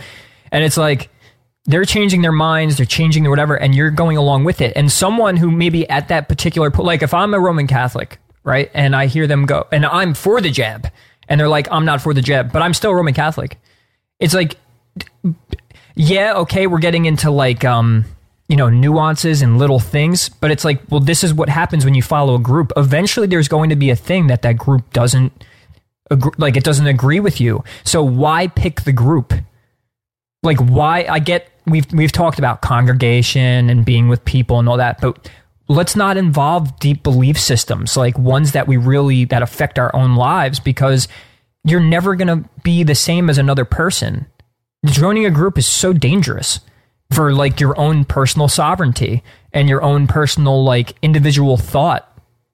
Yeah, You know? abs- absolutely. Like I might be overthinking that like a little bit or penetrating it a little too too much, but I'm just saying this is what caused like we're still on these the morals and values of oh just pick something because you slightly agree with it is still running the earth. And that's a lot of problems because people aren't thinking for themselves and they're thinking they're having groupthink and that causes all the chaos. And that's the point of even understanding this is because you don't realize how far the indoctrination goes back. Because Mm-hmm. people are very, very quick to be like, "I'm not indoctrinated. I don't, I don't do what I'm told in that way and stuff like that." But you don't realize Why are you with them? This is just your original structure. Even if you're not even with a group, let's just say, let's just say you're not even with the group. Do you really understand why you think the way you do with certain morals and values that you have? Or is it because the group said it? Because my parents taught me. Right. Yeah. Where do they get them from? Their parents. Da- Where do their parents Pope. get them? Come on. And most of the times it goes back to some sort of thing. That's why the same thing, even. And once again, I'm not bashing any religion in this way. And I know it This sounds isn't reli- No, yeah, you're right. This isn't religious bas- bashing. This is uh, logical conversation. Yes, exactly. Like, listen, here's the thing. I say it all the time, right? I grew up Christian, right? I don't like the label. I don't like to use the label. Do I have my, what you can say, a Christian faith? Absolutely, I still do. But I don't identify with the same way that the group may necessarily identify. I probably actually in that say if I was to go with that group, they'd probably be like, you need saving. You need Jesus. They probably would say that to me. And I'd be like, hey, that's that's your belief. Sure. But I know what I feel in my heart though. So my thing is though, I say it the same way where even then, the intention may still be good. I'm not talking about all Christians either. And and and I always say this, but my mom is part of that as well, right? She's part of that group as as well, where it's very, you know, yes, very scripture based, very yes, understandable. But even some of the things that they put an importance on, do they even realize why there's such an importance on the things that why do they put such an importance and they they put it back to scripture and everything and stuff like that but do you understand the importance on that part of scripture do you understand where the importance came from on that certain part of scripture oh well because it's god's word Yeah, but When you re- interpreted it? Yes. Who interpreted it? when you look deep into this information, especially with what I want to get into and stuff, when it comes to textual criticism, a lot of shit that happened not that long ago. And yes, obviously there was, like I said, there was the earlier forms of textual criticism, and you had the fourth, the, the first, second, third, and fourth century, where it was really allegorical stuff was being talked about, especially with ancient writings and scriptures and stuff like that. And then you have it also during the Reformation, where it's going on, and then you even have it in the late 1800s, even into the 1900s of this. And what, what what I'll go into what textual criticism is, but you have the back and forth looking at all these doctr- uh, all these documents and manuscripts and everything that are supposed to be where they're comparing and contrasting between different scholars of religious universities, whether they're Protestant, whether they're evangelical, whether they're Lutheran, whether they're Jesuit. Jesuits. Yes, there's many, many, many, many, many, many Jesuit universities as well. And that's why we- Georgetown, right? Yes, and you have Loyola. You have Loyola. Right. The guy's name. Yeah, The guy who started the Jesuits. Ignatius. Exactly. Yeah. So, and that's why we'll, we're, we'll give more of a background on the Jesuits and everything. Uh, It's still because there's still more to talk about on that. But like, that's the thing, though. It's when you see the documented workings that they have of even manipulating, not even necessarily manipulating. When I when I say manipulating, it just goes back to on translation of who puts the stamp on saying that this is the true meaning. This is what it's saying and stuff. And I've seen because I also know what Christianity, a lot of Christianity follows as well uh, when it comes to a lot of certain things in scripture. And I see also how what they're coinciding with in the broader spectrum is literally what the Roman Catholic Church said. Yes, this is what it is. And Oh, and, Mm-hmm. and hear me out real quick, though. Hear me out. From Rome's perspective, the Pope rules over more than just the Vatican. He rules over the earth, spiritually and materially, like I said before. Um, so you're a Catholic, and they and the Pope goes, "Oh well, you're a heretic, and you don't belong in this church if you don't get the jeb." If you have disagreed with it from there on, you are not a Catholic anymore. Now you just You're live by. Catholic well, to them you're a heretic and that you deserve to be, you know, exiled and all that. But now it's like you could still have your Catholic foundations, but you're not a Catholic anymore. Because if you were, then you'd have to the Pope, you'd have to, you know, give the Pope a reach around if he says so. yeah. So it, that that's it, it's that literal. Yeah. Like you're not a Catholic at that. If you're not abiding to the Pope, Rome says the Pope rules over you, me, everybody, this and that. If you're Roman Catholic, he says get the jab. He says to go, you know, touch a little boy's peepee, and you don't do it. You're you're um you know you're an enemy to the group, and so it's like we we we want to bring this up because even like interpretations, their interpretation of say even something like the vaccine, what they believe the vaccine is and what they're going to do, they have their own interpretation of that. They only have they have their own opinion. But that's an opinion. And when you go back into scripture, it's the same thing. Some guy said this is what it is, but do you really know? Have you looked deep into it? Or are you going by blind faith? And if you're going by blind faith, which talk about investment. You're investing your whole life into that. Your life is on the line. Wouldn't it be smart to really get down to the the details of everything and make sure what it is that you're following and the doctrines you live and the and the morals and values you live by are true instead of just showing up at God's house on Sunday and just being uh, uh peace and peace be with you and peace be with you. Like I don't know. Maybe I'm being harsh. Oh, not not only that. I mean, they they changed the true day of the Sabbath. Day of the Sabbath was supposed to be Saturday. Was it supposed to be Sunday? According to the traditional, real Word of God, Sabbath was Saturday. And there's many there's many intellectual That's because the Sabbath is Saturn, Yeah. and Saturn is Saturn Day, Saturday, Sabbath Day, and also Saturn rules the crown chakra. Jesus was crowned the Sabbath day. and it's very Crown. it's very much documented. It's very much documented how how and why and the reasonings of the Vatican doing that. But not to get And too Easter off- too. Yeah, Easter. Yeah, absolutely. Yep. Same thing. That's a that's a pagan, according to if you were to call it pagan, pagan holiday of worshiping orgies and sex and fertility. Mm-hmm. And I, dude, you know what's funny? I got fact checked on that. I went and I found that that is true. That is true. Facebook fact checked me. They, and all, and they didn't even hit me with like, oh, this is the actual truth. They just said, oh, that's false. And I went and found it in multiple areas. And you could say my sources are wrong, but no, I'm talking about like ancient, uh, other ancient cultures saying that that was Ishtar and Tammuz is in the Bible. And it is that day. When you look back into that day of worship, they did have orgies on that day. Constantine and his boys rallied up the Playboy bunnies and had days of orgies. Oh, And then we ch- then he Constantine changed that day for the actual day that we worship Jesus' resurrection. That's crazy. That's uh, that's absolutely fucking crazy. Because I mean, and that's and that's the thing though. All these feasts and festivals that they've come up with as well for and and even just saints and stuff like that. Like there's a lot of things that they've pulled out that we we we know briefly on them and stuff, but we don't. A lot of times we don't really look at the true backstory of a lot of even these so-called saints and um, you know p- people that were were honoring with these feasts and everything. Yes, I'm sure I get a lot of people don't you know celebrate these things and stuff, but um, you know there is still a lot of people that do.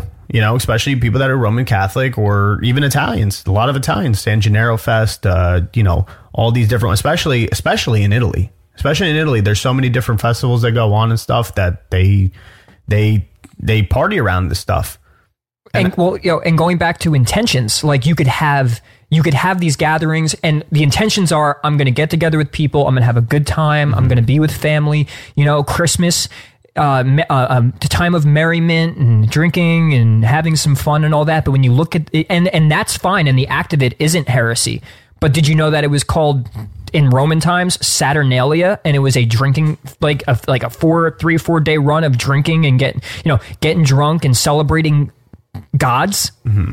like like Jupiter and Mars and all that. Like that's what Christmas originally was. Yeah, and then when you, You know, thi- so you know the reasoning why you celebrate it. The celebration isn't bad. You know, family and all that. yeah, no, but exactly. The reasoning. You But- know the reasoning. if we talk about the whole thing of of swinging onto an energetic pendulum and, and everything and stuff, you do you really know what you're feeding? You know, by doing that, you know, by doing those certain things, it may seem like it's harmless, but do we actually know if it if it is? I'm not trying to say like, hey, you don't know what you're doing by celebrating this day or something like that, so don't do it. Not saying that, Egregore. you know, because that's It's my new favorite word. that's fear mongering on its own, you know. But but I just it's a it's food for thought. It's food for thought. So I Just mean, just know your roots. That's all we're saying. Know your like if you're going to be something, then go be it. Don't just say you're it, show up at church on Sunday and go, "Well, I'm that." Understand your history, understand your truth. Don't just listen to the guy in the robe. Like go find out for yourself. We live in we have the as much as we're not free, we are free because you can go look up whatever, you can go grab any book you want. We were just talking about how before they were printing Bibles, it was illegal to read Yeah. those Bibles. You know, you you live in a time shit where you can go find out if something was true or not. Just put a little effort in. If you're going to be a Catholic, if you're going to be a Christian, if you're going to be a Protestant, understand your history and understand the true roots of things yeah, before you say you're something. no. The Bible warns of false prophets and preachers. So I mean, Right? hey, Well, wolves in sheep clothes in sheep's clothing. Right? yeah. So you could take you could take it that way. So I mean, with all this stuff that happened, this is what leads to a whole bunch of different denominations. Um, and with all these new denominations, uh, there was just years of religious mayhem. The clergy preached radical new ideas, and then other people interpreted them in even more radical ways uh, people, especially young people, smashed up churches because the Bible says no graven images. They were taking things literal at this point too, as well. So what started as doctrinal dispute turned into a social revolt, and then in 1525, German peasants took up Luther's idea to give voice to long-standing grievances against landlords and clergymen.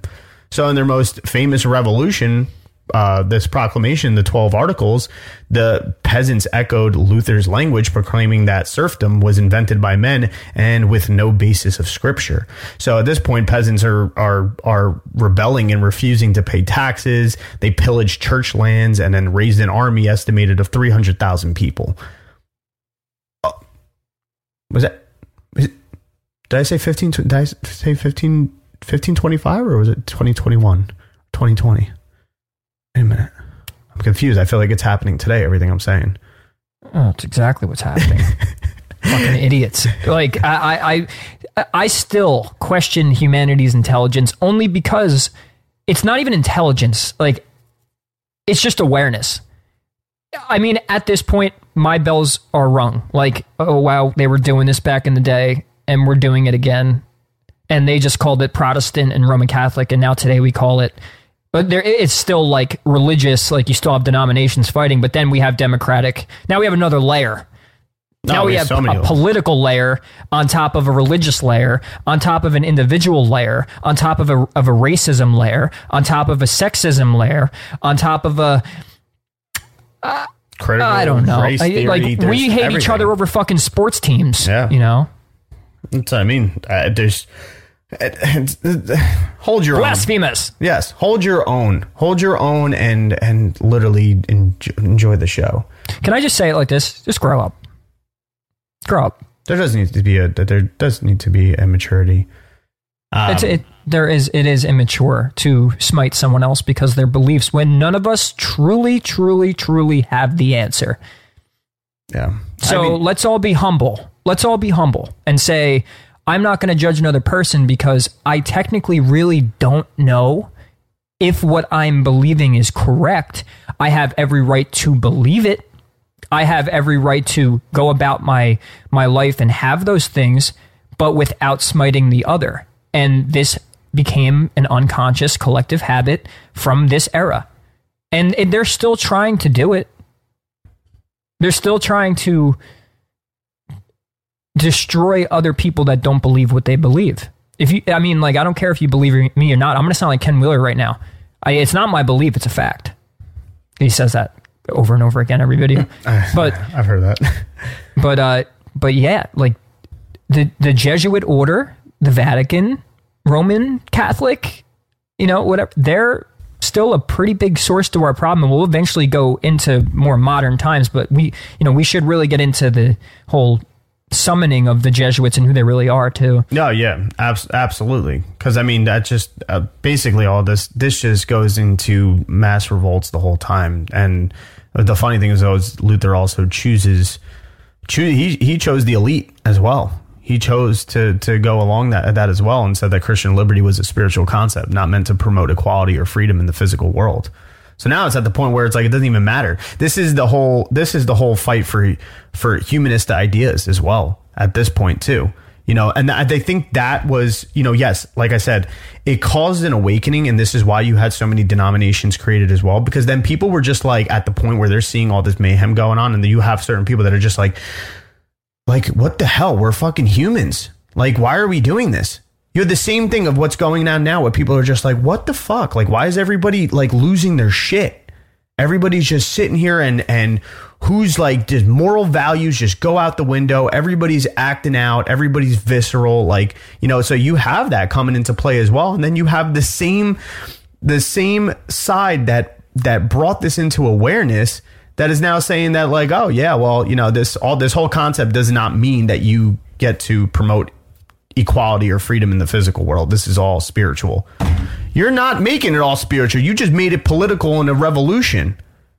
Mm-hmm. How do you expect people to take it? You expect people to just say like, "Oh yes, it's just about the church and everything and stuff." That meantime, people are dying around you. Your people are getting dragged out of their homes that they know that are sitting there getting slaughtered in the street. Like, I on. think we just witnessed a we just witnessed a bombing of a country over this. So, yeah. Well, that's the thing. And then you're getting, and of course, you have your woke woke warriors that are ruining it because the way they revolt is absolutely ridiculous. Nah, they, yeah. I mean, don't get me. That's what I mean. Don't get me started on the other side of it. Like, and you know, I.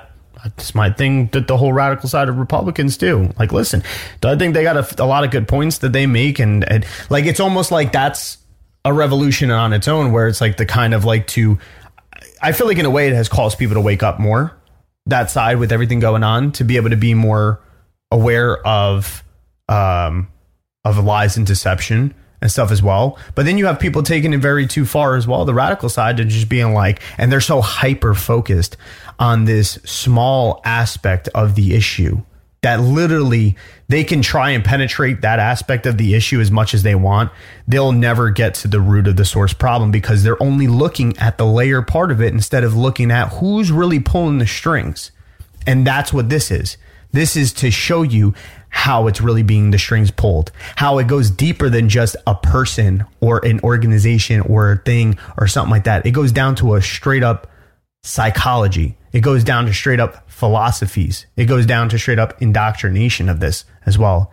And back then, that whole that whole revolution, besides you know that that whole German peasants' revolt, was the biggest revolutionary uprising in Europe before the French Revolution, and it suppressed, and it was finally like suppressed, obviously, and been everything. But it estimated about hundred thousand people were killed from it.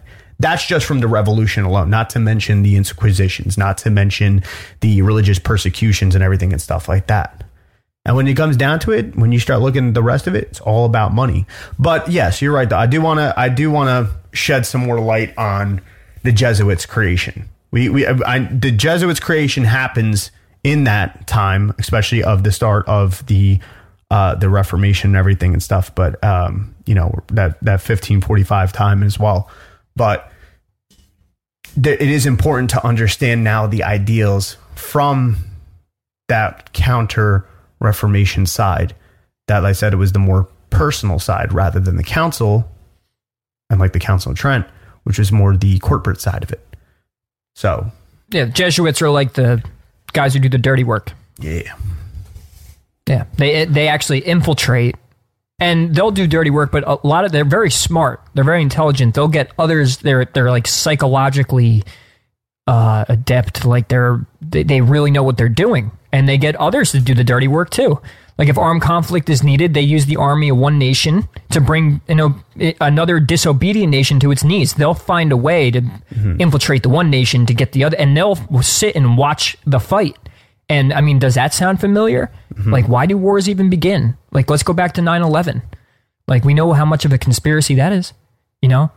What Could they the have played both of that? sides? Yeah. Right. Could they have caused the buildings to collapse and then say it was the other side? We don't know. Mm-hmm. You can't tell me that you do know. But we have to consider it. And then when you look back in history and realize that they did it throughout the Civil War and they did it through the World Wars and they created, they went on like 30 year runs of, of creating war to get things they wanted out of it, which was usually money and power. Yeah, and we know that not to be strange that men men of power and governments and stuff have used old uh, old tactics in current times to be able to accomplish uh, certain deeds to be done in in arts of war and everything and stuff. They they've they've done that. You know, it's it's it's the radical idea of being able to fight any enemy, foreign or domestic. You know, and it it all depends on what level that gets taken to. So that's why you know that, that's why at this point the Roman Catholic Church looks like they're backed in a corner. They feel like because this movement got way more out of hand than they think, and that's why Pope Paul III commissions the Spanish soldier Ignatius Loyola to form the military reform company of priests within the Catholic Church um, as a counter Reformation, and that's that's where they're named the Society of Jesus. But the name Jesuits comes from the reformers themselves, though, calling them that. And like obviously, besides the Jesuits, there's like other monastic orders as well that come about, as well as the Franciscans, the Dominicans, the Augustinians, etc. All those things. Um, but many of them had to wait a great deal of time before they could be accepted. Um, the fact that in 1540 the Jesuit order was accepted and constructed shows it was actually done fast and was really pushed in order to offset the Protestant messages. So, and there's something that you really need to know also when it comes to this guy Ignatius Loyola, um, and just even even his own personal way of um, following this and executing this whole um, basically military form company, this intelligence committee, pretty much to do all these things. Why did he feel so compelled to do it as well? Yeah, uh, well, it was just like Constantine. He actually had a dream, I think, just like Constantine. Mm-hmm. He saw he saw prophetic things go on. Like he was, he felt like he was the messenger. He felt like he had the answer. Like a lot of jerk offs do. Mm-hmm. A lot of jerk offs in history go, well, I'm the guy. I'm I'm the man. Mm-hmm. You know, so I, I'm going to bring in my way of seeing things and make sure people know. And I mean, if you just know simple psychology, you know how to manipulate human beings. I mean, think, also think about think about why why that happened to him too as well. Because in, in 1521, that he um, he got wounded really bad um, during a yeah. battle, shot in the leg, shattered his leg, and you got to remember they got no painkillers then, no surgery, cast, none of that stuff, and so basically he's bedridden as an invalid to heal. So at that point, that's when he starts making his move to you know, well, I mean, that's that's at the point where Martin Luther in 1521 was starting to make his moves already at that point. So now with Ignatius sitting there residing in Manresa in northern Spain, he begins to turn his attention towards um, towards prayer. And since he's basically his opportunity as being a soldier, um, basically was pretty much done. This is where he starts to turn to his faith now. And imagine that. Just imagine the, the, the, the, psychology behind that and the trauma behind that as well. So you have a very traumatic thing that's and painful thing that's fueling you to turn to your faith and to develop a very important articulation and role of prayer or the practice of it along with meditation and mindfulness and manifestation of the cross. Like you're saying he has this vision and stuff. So like this literally becomes the hallmark of like Jesuit spirituality, and and and this is this is the fuel to his fire. Yeah, and you know they the, Jesuits, and this was in a book called uh, Vietnam. Why did we go? And the, and the author talked about how they followed through a plan um, where they would you know, and, and this plan actually was a glo- it was like a global plan. It was they did it in Japan, China, Korea, Vietnam, and all along the Pacific Rim. They would go and put their Catholic ideals onto the major religious populace of the country. And this was attempted a lot in the Far East. They were they where the in the Far East they had practiced Buddhism, and these uh, converts to Catholicism would try and push their their beliefs on the Buddhist friends, and when their Buddhist friends rejected it, the Catholics would actually try and use force. And then, so as this carries on, because of the Buddhist, they would appeal to the local government, the the state governments, and all that. They would actually appeal to all the governments, and it got so bad in Japan in uh, this this forwards ahead a little bit, but in 1639, the Japanese emperor said no more Catholics and no more Europeans on our island, and that ban stayed there for two centuries, and it was because they tried to infiltrate and go in and get all these these Buddhists to forcefully start believing in the Catholicism. So that was part of it, and they start doing that all around the world: Japan, China, Korea, all that. Um, and that you know that was their mission was was a global one, and it still is they're still trying to manipulate the world to the way they see it. Yeah, they would sit there and and like I said earlier, that they would try to sit there and be like, uh, com- they would learn. They would learn. That's that's how much they were scho- That's how much they were scholars. Was they they would sit there and learn uh, the language of whatever land that they were in. They would learn the culture of it. They would learn the beliefs of those people as well, and then sit there and convince them that whatever beliefs that they were saying are exactly the same beliefs that they're preaching about. They would t- use symbolism. They would use artwork. They would they would they would use imagery to be able to sit there. And that's what a big part of even the Reformation was was besides literature, it was art and and and, and the visualization of these things to have that was that was the angle of the Roman Catholic Church was it, there was an order through all the churches to sit there and create a grandiose spectacle of of the divine artwork and everything to leave an awe impress like leave this very dramatic awe impression of of the divine faith and everything and stuff to move people in a sense that would draw them to it and they felt compelled and it would it, would allow emotions to ignite if you got the emotions to ignite you got the vulnerability of the people to be able to penetrate them with whatever you're trying to indoctrinate them with and that Simple was their psychology. main movement and the thing mm-hmm. was the reformers definitely knew that already that's why the reformers were going based off of no creed but the bible that was their thing. They were like, no, they were like, we're not going to sit here and make our cathedrals look like that because one, they were very much so about the Bible, and they were saying um, that's a form of idolatry. That's a form of, of of sitting there and giving way too much power to the church itself and all these figures and everything. So that so that's where they go. And then not only that, the Jesuits act like I said as an intelligence committee. They would go there and as pretty much as like the, these spies and sit there and and study these other cultures tool making their agriculture skills. Their their their different types of mathematics. Their different types of of astrology of of all different things. Have one of the things was in Japan was um, the making of porcelain.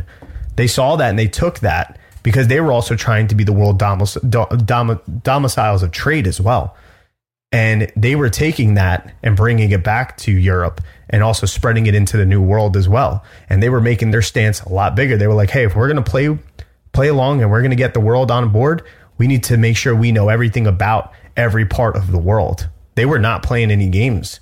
These people. Yeah, well, we with the, with the Jesuits, they had an oath and we got to understand that these men died to their own self will. There was no such thing, and still is no such thing as a disobedient Jesuit. Mm-hmm. Like they have no life. They feel as if they are dead with Christ, and when Christ is revealed, who is their true Savior, that they shall be revealed with the glory of Him. That their only purpose is to do the will of their Master, and when He's finished with them, then they die and perish. The Jesuits, though, don't. If they're, if they're actually not worshiping the God in the Bible, though, they're doing it they're doing it for in a sense the devil the, the separation of the god in the bible you know? And and honestly when you go when you look back on the on how the jesuits were kind of like have trained themselves like it was very marine like they completely emptied their own personalities uh, and upon the order of their commander would do exactly as they're told. You know they're all under orders and an entry of at least 15 years too. But their soldiers are more of a marine corps than than the marines are really the Marines were fashioned actually after the Jesuit order. You break the man down at boot camp, you rob him of his personality, you shave his head, you put all the same clothes on, and then treat him all the same. And treated like dirt, robbed of their own will. And that's all Jesuit is. It's how they think. Yep. If given the order, they will kill you. They'll kill me. They'll kill themselves, even their mother. Anything they're ordered to do, they will do. They would die for the cause. They would die for the Pope. Yeah. And and and they to be honest with you, no country can really exist properly without a Jesuit, and this is according to history. This is this is historically speaking that Jesuits have caused nothing but problems, and it stems from them just being for the papacy and for the control, and Rome never fell. And uh, there was a um, there was a I think a pope or a king back in 1820. He had them removed from the country. Uh, Alexander, his name was. Uh, he kicked all the Jesuits out of Russia. And then it only took two years. In 1822, he took down all Masonic lodges. And then in 1825, he was poisoned. And that's like their mod. That's their mo. Poison. They loved poisoning people. Mm-hmm. Now it's you know, you know. Oh man, I don't even want to say. I won't even. I won't even go there. I mean, it's pretty pretty similar. Uh, you know, uh, I mean, I was going to get a little more. I just won't go there. But I'll just say that they kill people today, yeah. and they do it in their own way too. Mm-hmm. You know, because history speaks, though. Like this is documented that th- that's what these people do. and they still exist. I mean, I bet you most people don't even know who the Black Pope is, mm-hmm. and that's not skin color, by the way. Yeah, no. like you have the White Pope, the the one you see, and the Black Pope. He's he's the superior gen, superior general of the order. Yeah. He he's the official title, like he's the guy, and he's generally addressed actually as Father General. And the position sometimes calls the nickname uh, the Black Pope. Now, now what do you But- now what do you say to people though that would sit there and be like, "Oh, that's a conspiracy." You know what I mean about about the Black Pope and its actual the, the like the Black Pope actually having an existence, or is the Black Pope even an actual like person, or is it Oh yeah, like, no, you could look it up. or is it like a head? It's the superior general. It's the guy who runs the Jesuit order. It's it's the leader. He's daddy. The and the Black Pope is actually a conspiratorial name, by the way. The real the real term is superior general. Yeah, I did I did see that. Yeah. Yeah. Well, that's the thing. So if you want to look up the Black Pope, you can. And actually, if you go to Wikipedia, they say it in the Wikipedia that oh, conspiracy theorists call him the Black Pope. Hmm. And what's funny though is even though the popes during these old times or whatever, they uh, you know, create, you know, basically uh, help in the creation of of this Jesuit order and everything and stuff. The way it's recorded now in history, um, and more so, I'll I'll I'll I'll, I'll just say on the internet, as far as if you were to look it up, as far as Jesuit popes, it won't show you that any pope was a member of the Jesuits, except for one pope and that pope is our current pope. That's the only pope it says that that's an Yeah. actual active member of the Society of Jesus, which are the Jesuits. Right. Well, and th- but if you want to get back into history and think like, all right, well, if so, if there was only one Jesuit pope and it's now, then what does that have to do with the the past? Well, it's like you have to look at the past with even Protestant ministers, which should have actually stood up against the Catholics, but records actually showed the opposite. They were showing up at Catholic churches. Um, like you had Protestant ministers or people like Robert Schuller, or you had people like Billy Graham, right? Mm-hmm. And these were all big evan- evangelists. And Billy Graham is actually a 33rd degree Freemason. And according to sources, the Billy Graham organization denies it, but it's the truth because it was admitted by Jim Shaw. And, you know, they both believe that, you know, once it's that whole uh, Jesuit motto of like, you know, saved by grace of God or, and their, their God, not the God of the Bible. And so you have like Robert Schuller, you have Billy Graham, 33rd degree Masons. You had two presidents, Gerald Ford and, and, and who pardoned Nixon and Jimmy Carter. And they were all at the Grand Council. You could see these people congregating. You just don't know why they're congregating. But these, if you're a Protestant, we just explained you the history. Why are Protestant ministers and actual Protestants uh, like in the in the religion itself, why are they showing up at Catholic churches taking the body of Christ? Because they're all they're all in bed with each other. Because if you can't beat them, join them. Exactly. So we have all these high level Masonic leaders, black or white, all various different religions working together for agitation among the peoples of this country and never ever exposing the papacy, which is the true heart and soul of their real master. Yeah. And on and and to find out that, I mean, like we can't give you every single answer on this podcast right now. It would take many episodes and many, ex, you know, uh, like records and facts and all that. But but you live in the age where if you want to believe us, or at least try it, or go find, or if you want to debunk what what we're trying to say, then go find it. You know, and that's where ignorance steps in. Well, I don't need to go. That's I'm not going to go on the internet. Oh, there's a bunch of conspiracies on the internet. It's like, dude, that's where we get all our information now. All of us. Yeah. Who the hell watches the news? I mean, If you're, I- if you're, if I mean, people do, but you know what I mean. That's the funny thing, though. I mean, because it's a lot of this even information, even from where I got it from. Like, it's yes, it's it's there's a lot of accounts through actual uh, Roman Catholic. Um, uh, what's it called? Ro- Roman Catholic documentation, also Protestant documentation, also the cross reference between both sides as well, even other types of religious groups as well, and different scholars and more so historians as well that, you know, don't necessarily, I put that in quotes, don't necessarily have any ties to either or of the denominations and stuff like that. But once again, it's not about the fact that it's like, oh, I'm going to listen to this one source only. Well, no, what's the actual documentation? And that's what I was saying before about the whole thing with the textual criticism movement is because that's what shows to be a big part of one understanding that a lot of this is really actually factual that a lot of this was is is something that is still debated until this day. Yes of course we, it doesn't show up in our news at all. We barely hear about about really important things in our local news that what's going on and stuff. You think you're going to hear about the the what the, what they're understanding about these different societies and about the Vatican and everything and stuff like that you know something that was a big that was a big thing that happened when it came to uh, authenticating manuscripts and stuff like that between the Vatican archives and everything was in, was back in like 2009 and they were waiting years to get confirmation and stuff and it was um, it was being conducted by a a university. I forget which university it was, but it was being conducted by a university and stuff. And what's funny about that university was the person who was doing it um, was supposedly a Protestant, but later on, afterwards, this was after a few years when they were supposed to get the information, which it got shut down. It was like that basically the Vatican stopped letting whatever this university was look at it. And the university didn't even fight back to look at it.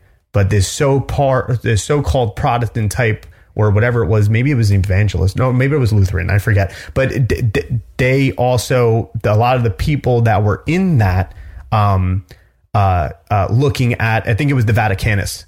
Um, it was it was the Codex Vaticanus that they were looking at to be able to um, and I'll, I'll, talk about this in a later episode because it's just too much right now to go into. But when they were looking at that to cross reference this one manuscript that had a big, big, big part to play in understanding God's word and everything, um, this Protestant or whatever stuff like that was working with the Catholic Church, but it was apparently was not part of the Roman Catholic Church, but had many ties and was funded by the Roman Catholic Church. So you just got to follow the breadcrumbs. Oh, that's the thing, and you got to follow the money that's that's another big thing with it is, yeah. is following is following the money at that point as and well. Power, yeah. And it's the same thing with even back then and and and, and during those times of this this uh, this creation of of Reformation and the orders and oaths being taken and everything, you know, is is you know even the point of Luther. So Luther chooses princes in the name of stability and successes at one point, but why would uh, why would princes choose Lutheranism when the Holy Roman Emperor had forbidden it? And the Holy Roman Emperor was um, the one who was con- controlling the princesses and the kings and and those nobilities and everything. But if you look look at an example, the first actual ruler who broke with the Pope, uh, he was the frequently divorced and the founder of Anglican, Anglicanism, which was Henry um, the Eighth of England, and apparently that's what history tells you. But it's actually it was Grand Master Albert of the Teutonic Order of monks. Uh, he was a crusader uh, with the Crusaders who they came to rule parts of what is now Poland. So many Teutonic knights individually left the order for Lutheranism because they liked the theology. And then Albert started reading Lutheran tracts and he became a fan, allowing Lutheran preachers into his cities and even traveling to meet with Luther in person. So this is where you have you see the mixing of you know these opposing sides but somehow working together. You know why? Because money talks and bullshit walks. So personal intention. Yeah, exactly. At that point, it's just like, yeah, but if I can, so if I can fund this, I'm going to do it. So, on Luther's advice, Grandmaster Albert dissolved the Teutonic state and founded instead the Duchy of Prussia. And Albert established a Lutheran church there, the first Lutheran state church. But it's unlikely that Albert was really motivated by a desire to purge the church of corruption. I mean, at the time of this decision, the Grand Master had been in trouble. He was losing a territorial battle against the rest of Poland, and he was running out of money. So, by breaking with the church, Albert was able to seize the church assets within his territory, when uh, which bolstered his military might and then allowed him to settle the war favorably. So, in another major plus, now that he was a duke instead of a grand master monk, he could get married and produce heirs, which he did, and he founded the house of um, Hohenzollern. Hohenzollern, I can never say it, but uh, and he was destined to unify and rule the German Empire a few centuries later. And this points to a huge incentive for princes and kings to break with the Pope. What if instead of the church having all the money and power, we have the money and power? You know what I mean? So it comes to this point where it's like everybody starts doing these shady little backdoor deals and everything as well too. It's not. It's not about. It's not about religion at this point. It's not about beliefs. No, it's and and to be honest with you, you you're talking about documentation of things happening and the and these moves being made. You can look right in the oath of the Jesuits, and you can look in the Council of Trent of their of their doctrines. And I'm going to read off some of council, the Council of Trent's major doctrines, and you could go get their doctrines like on their website. Like you can go find this document, this book, um, the Council of Trent made, and I'm going to read six of them. These are the major doctrines of the Council of Trent, which most, if not all of these people live by. Um, number one, Pope's interpretation of the Bible is final, no questions. Number two, alternate interpretation equals heresy. Number three, Christians are saved by faith and good works. Number four, the Bible and church tradition shared equal authority for guiding a Christian's life. Number five, indulgences, pilgrimages, and venerations of holy relics were all valid expressions of Christian uh, piety. Number six, false selling of indulgences were banned. There's your major doctrines of the Council of Trent. Now, number one always gets me because Pope's interpretation of the Bible is final. But what really gets me is the oath of the Jesuit order, who is underneath all of this. Mm-hmm. Is so this is the Jesuit mindset and this is read from the spiritual exercises of the Jesuit doctrines, hmm. that it's normal to kill, lie, cheat, and steal. It's okay to kill your enemy. It's okay to kill a woman you committed adultery with. And if she'd want to tell on you, then you can most definitely kill her. And it's all right in the canon laws and doctrines. Like the whole world is a can- candy shop for these people. They could steal everything that they get their hands on and consolidate it under the power of the Jesuit order. If this means killing kings, sinking ships, crashing a plane into a building, whatever. If it causes their own death, it doesn't matter. And so I'm going to go into the Jesuit, the actual oath. And this is from the book. This is from the spiritual. I'm going to read it word for word. So, when a Jesuit priest is elevated to a high command, he's administered to what is called the Jesuit Extreme Oath of Induction. This, this oath has been called the fourth vow or the blood oath given to those in the Society of Jesus besides the traditional vows of poverty, chastity, and obedience. Um, and you can find this in the congressional record. Here we go. This is the Jesuit oath. I do further promise and declare that I will have no opinion or will of my own. That's from the spiritual exercises of Loyola or any mental reservation, whatever whatever even is a corpse or cadaver, but will unhesitatingly obey each and every command that I may receive from my superiors in the militia of the Pope. I furthermore promise and declare that I will make and wage relentless war as I am directed to do. Uh, sorry, as I am directed to do and exterminate Protestants and liberals from the face of the whole earth. I will neither spare age, sex, or condition. I will hang, burn, waste, boil, fillet, strangle, and bury alive these infamous heretics. I will rip up their stomachs and wombs of their women and crush their infants' head against the wall in order to annihilate, annihilate forever their inscrutable race. And then it goes on. That's actually from the congressional record. Yeah.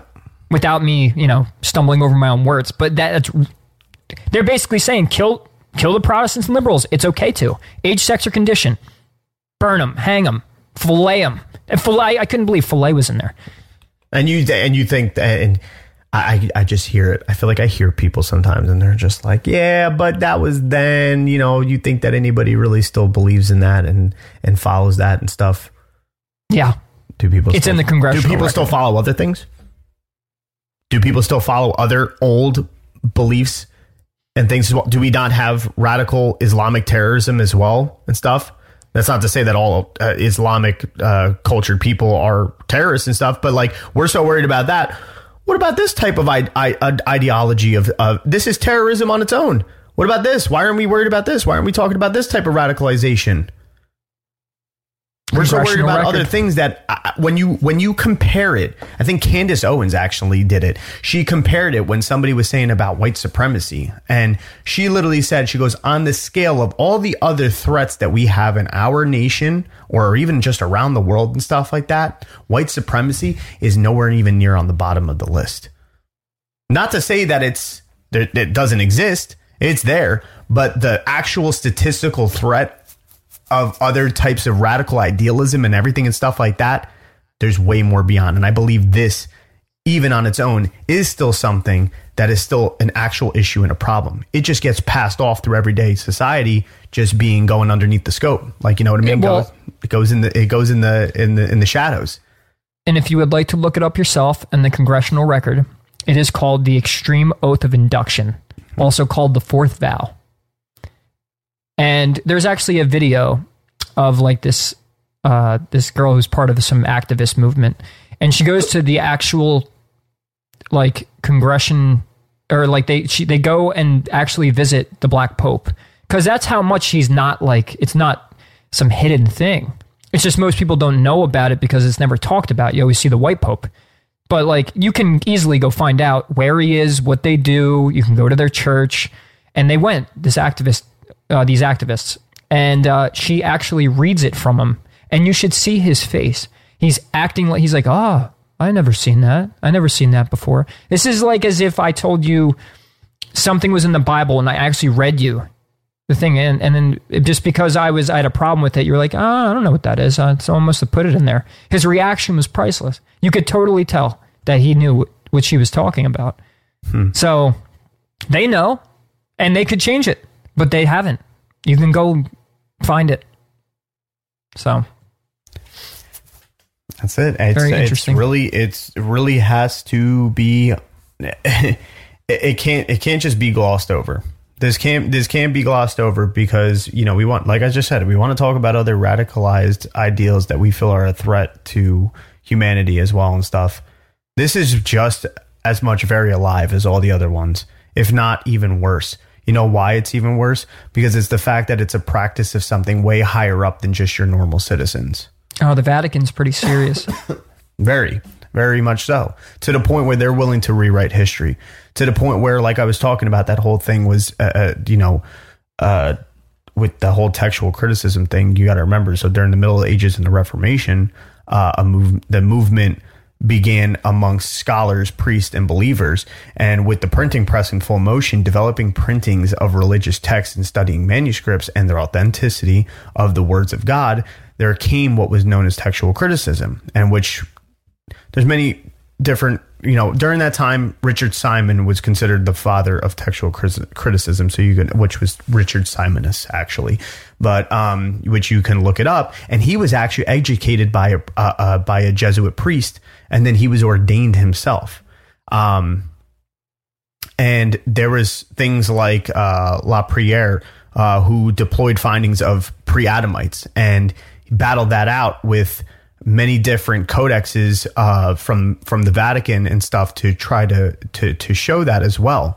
Uh, but then time and context that was set by Salmon, who joined with Ignatius, and they paved the way for Richard Simon and this whole textual criticism. And textual criticism basically is a branch of textual scholars, uh, uh, phil- philology, and of uh, literary criticism that is concerned with the identification of textual variants or different versions of either manuscripts or printed books. Such texts may range in dates from the earliest writings in cuneiform, impressed on clay, for example, to multiple unpublished versions of 21st century authors' work. Historically, scribes who were paid to copy documents may have been literate, but many were simply copyists mimicking the shapes of letters without necessarily understanding what they meant. This means that unintentional alterations, but also intentional alterations, were common when copying manuscripts by hand. Um, as far as in, uh, intentional alterations, those m- may have been made as well. For example, the censoring of printed work for political, religious, or cultural reasons. The objective of the textual critics' works is to provide a better understanding of the creation and historical transmission of the text and its variants.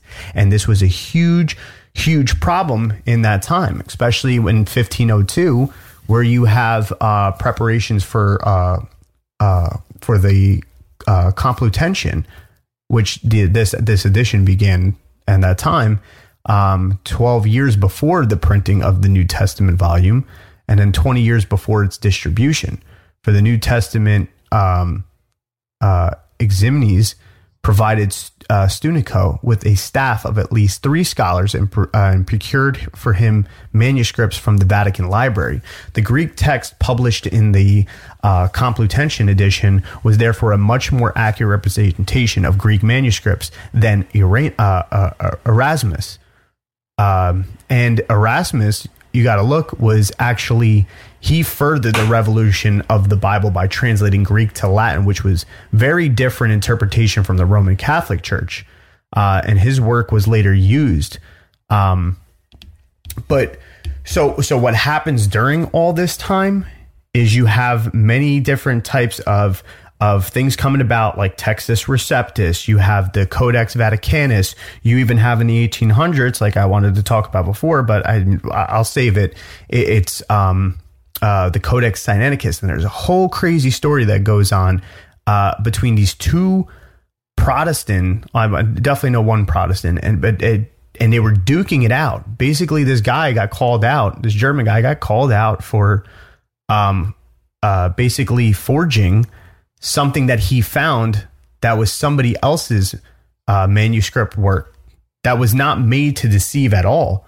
That was not made to be used as definite. It was just a literary work and it ended up being used by the Vatican as actual scriptural um uh what's it called? As actual scriptural uh criticism to be able to have the pope which the pope used it as a serious alteration of uh of of what they were preaching of the word of God. And it was a huge huge thing and it got called out. It got called out big time and stuff. But at that point the Jesuit order and the papacy had so much influence and power that they shut it down. They were able to just keep it keep it from from reaching uh, reaching the real the real truth of it. And that's how it works. Yeah, so we're in. Uh, you know, you said you want to get into this and that, and it's just such a big topic that we're going to have a little mini series on this, and we we want to bring it up also in modern times and how this ties in and how it leads up to now, and how they played both sides of wars, how they've caused nothing but chaos, and and it can, it can even leave up or lead up to today with this whole virus situation, yeah. and and and everything that we're experiencing as a collective mm-hmm. now. Yeah. Um, you know, it's not just a story being told here. This is these are things that affect our lives still yeah, as much talking, as you're talking about the uh, believe it. F- fact checking back then, basically, and we have fact checking now. Yeah, same shit. Yeah, even astrology says that things are going to repeat the witch trials and all that. Literally, it's what's going on. So things are repeating themselves, and it's due to human beings and them not being aware and not in their own power and not having the access to the knowledge. And what's different about today than back then is we have the access to all the knowledge that we want. And it's all a matter of choice at this point. It, it was maybe less of a choice for them back in the in the in the dark ages, but there was a reason why it was called the dark ages. Is because that they were in the dark, they weren't able to. But now we are. Yep. So we can make the change. You know, I hear cer- certain people say, "Oh, it's." You know, I mean, yeah, all that stuff's a conspiracy, and it probably of it or most of it's true. But what are you going to do about it? You know, might as well just go back to work and watch football on Sundays. It's like, no, no, no. Listen, now it's just lazy. Yeah. Now it's just lazy. It's not that you got to stop living your life necessarily, but it's no. like you you can understand at that point when you really understand this stuff, you can understand where you may possibly be feeding it and where you also tend to take the road of, uh, let me just shut my mouth and not say anything and allow whatever I see going on around me uh, happen. You know what I mean? Like it, none of my business. Yep. And listen, I get it. I get it. I get it. That's uh, that's honestly a way I was taught that I was like, don't don't be meddling in other people's business. Don't be sitting there trying to be a hero. Don't do this and don't do that. And you know what I mean? Stick to your stick to yourself, know your worth, know your truth, and, and that's it. But there comes a point where that starts to get threatened when you don't speak up, when you don't initiate that sort of controversial conversation with other people, like minded and not like minded, to be able to get the collective consciousness flowing in a state that it's like, hold the hell on. We were victims back then, basically. We allowed ourselves to play victim as well back then. and we're allowing the same thing to go on now. We have Yeah, the now we have the choice. Yeah, we have the choice. We have the numbers. We have the numbers. We're not. We're a, we're the majority compared to these these elite these these I these higher orders of whatever the fuck they are. We're the majority of it. And if we are to all wake up to it and we are to all push back just a little bit, each one of us push back just a little bit, it is too big of a force for them to reckon with. Plain and simple. Yep. Take right form or or, or get right information and then take right action. And that's it. That's, That's all it takes. Get inf- inform yourself and then take right action. Yep. Stay in your sovereignty, and that's the divine work. It doesn't mean go be a complete revolutionary, like, you know, go cause anarchy and chaos. Like, there's a form of anarchy that's good. It's like, let's tear shit up uh, more on the idealistic side of things so we can change the world, not go actually burn down buildings and Yeah. threaten people and all that. You know? So we got to get that right. Go hammer a 95 uh, thesis on uh, on uh, on mask mandates to a door. And people do things like that. People people do do things like that. And you know what? It still works into the whole into the whole, you know, visual and literary side of it and stuff to spark that type of emotion on that side. And it's not destructive. So I mean, I could, I listen something like that. I could get behind. I could get behind. But I mean, people do do that, but they do that differently nowadays, right? They do that now on the internet. They do that on social media platforms where people congregate more on those on those places. So Yep. So I think on that note, I Yeah. think that, that does it. that was chock For now. Yeah, yeah. We got we got enough to understand that the Vatican, uh, you know, Roman ideals and and the powers that be and the Jesuit order is all real. It's all bad. Um, like it's not in the way it's being applied and and the usage and and we're going to go deeper and to find out how our wars were started. Uh, the Federal Reserve, you know, in the lead up to it, the Civil War. it goes back nation. to. Yeah. Our whole history of our nation's built on this. So it's time we mm-hmm. clear it up. Yep, we're gonna go through that timeline of of of of the society as we know it today and how it's shaped and molded by all this, by all these ideals, by all these occurrences in history. So Yes, sir. it's gonna be a bumpy ride. Well, on that note, as you guys know, follow us on all social media platforms. We appreciate you sitting back and listening to us ramble about the truth. You know, we appreciate you. But yeah, f- um, get us on our Patreon, Twitter, Facebook, Instagram. You know where we're at, and uh, please share our work. We would love, you know, our uh, we we saw our subscribers go up a little bit after that uh, after that Santos video and Achintia. So we we we got a little high off of that. You know, we we enjoyed seeing it. and We want to see more. So please share as much as you can. Subscribe to to all of our platforms and uh, and help us spread the the word. Yeah, keep commenting and reaching out. It was nice being able to hear a lot of the feedback as well from everybody and to spark up certain little conversations here and there. So, yeah, definitely keep that up. We appreciate it. Yep. All right, guys. Till next time. All right, take care.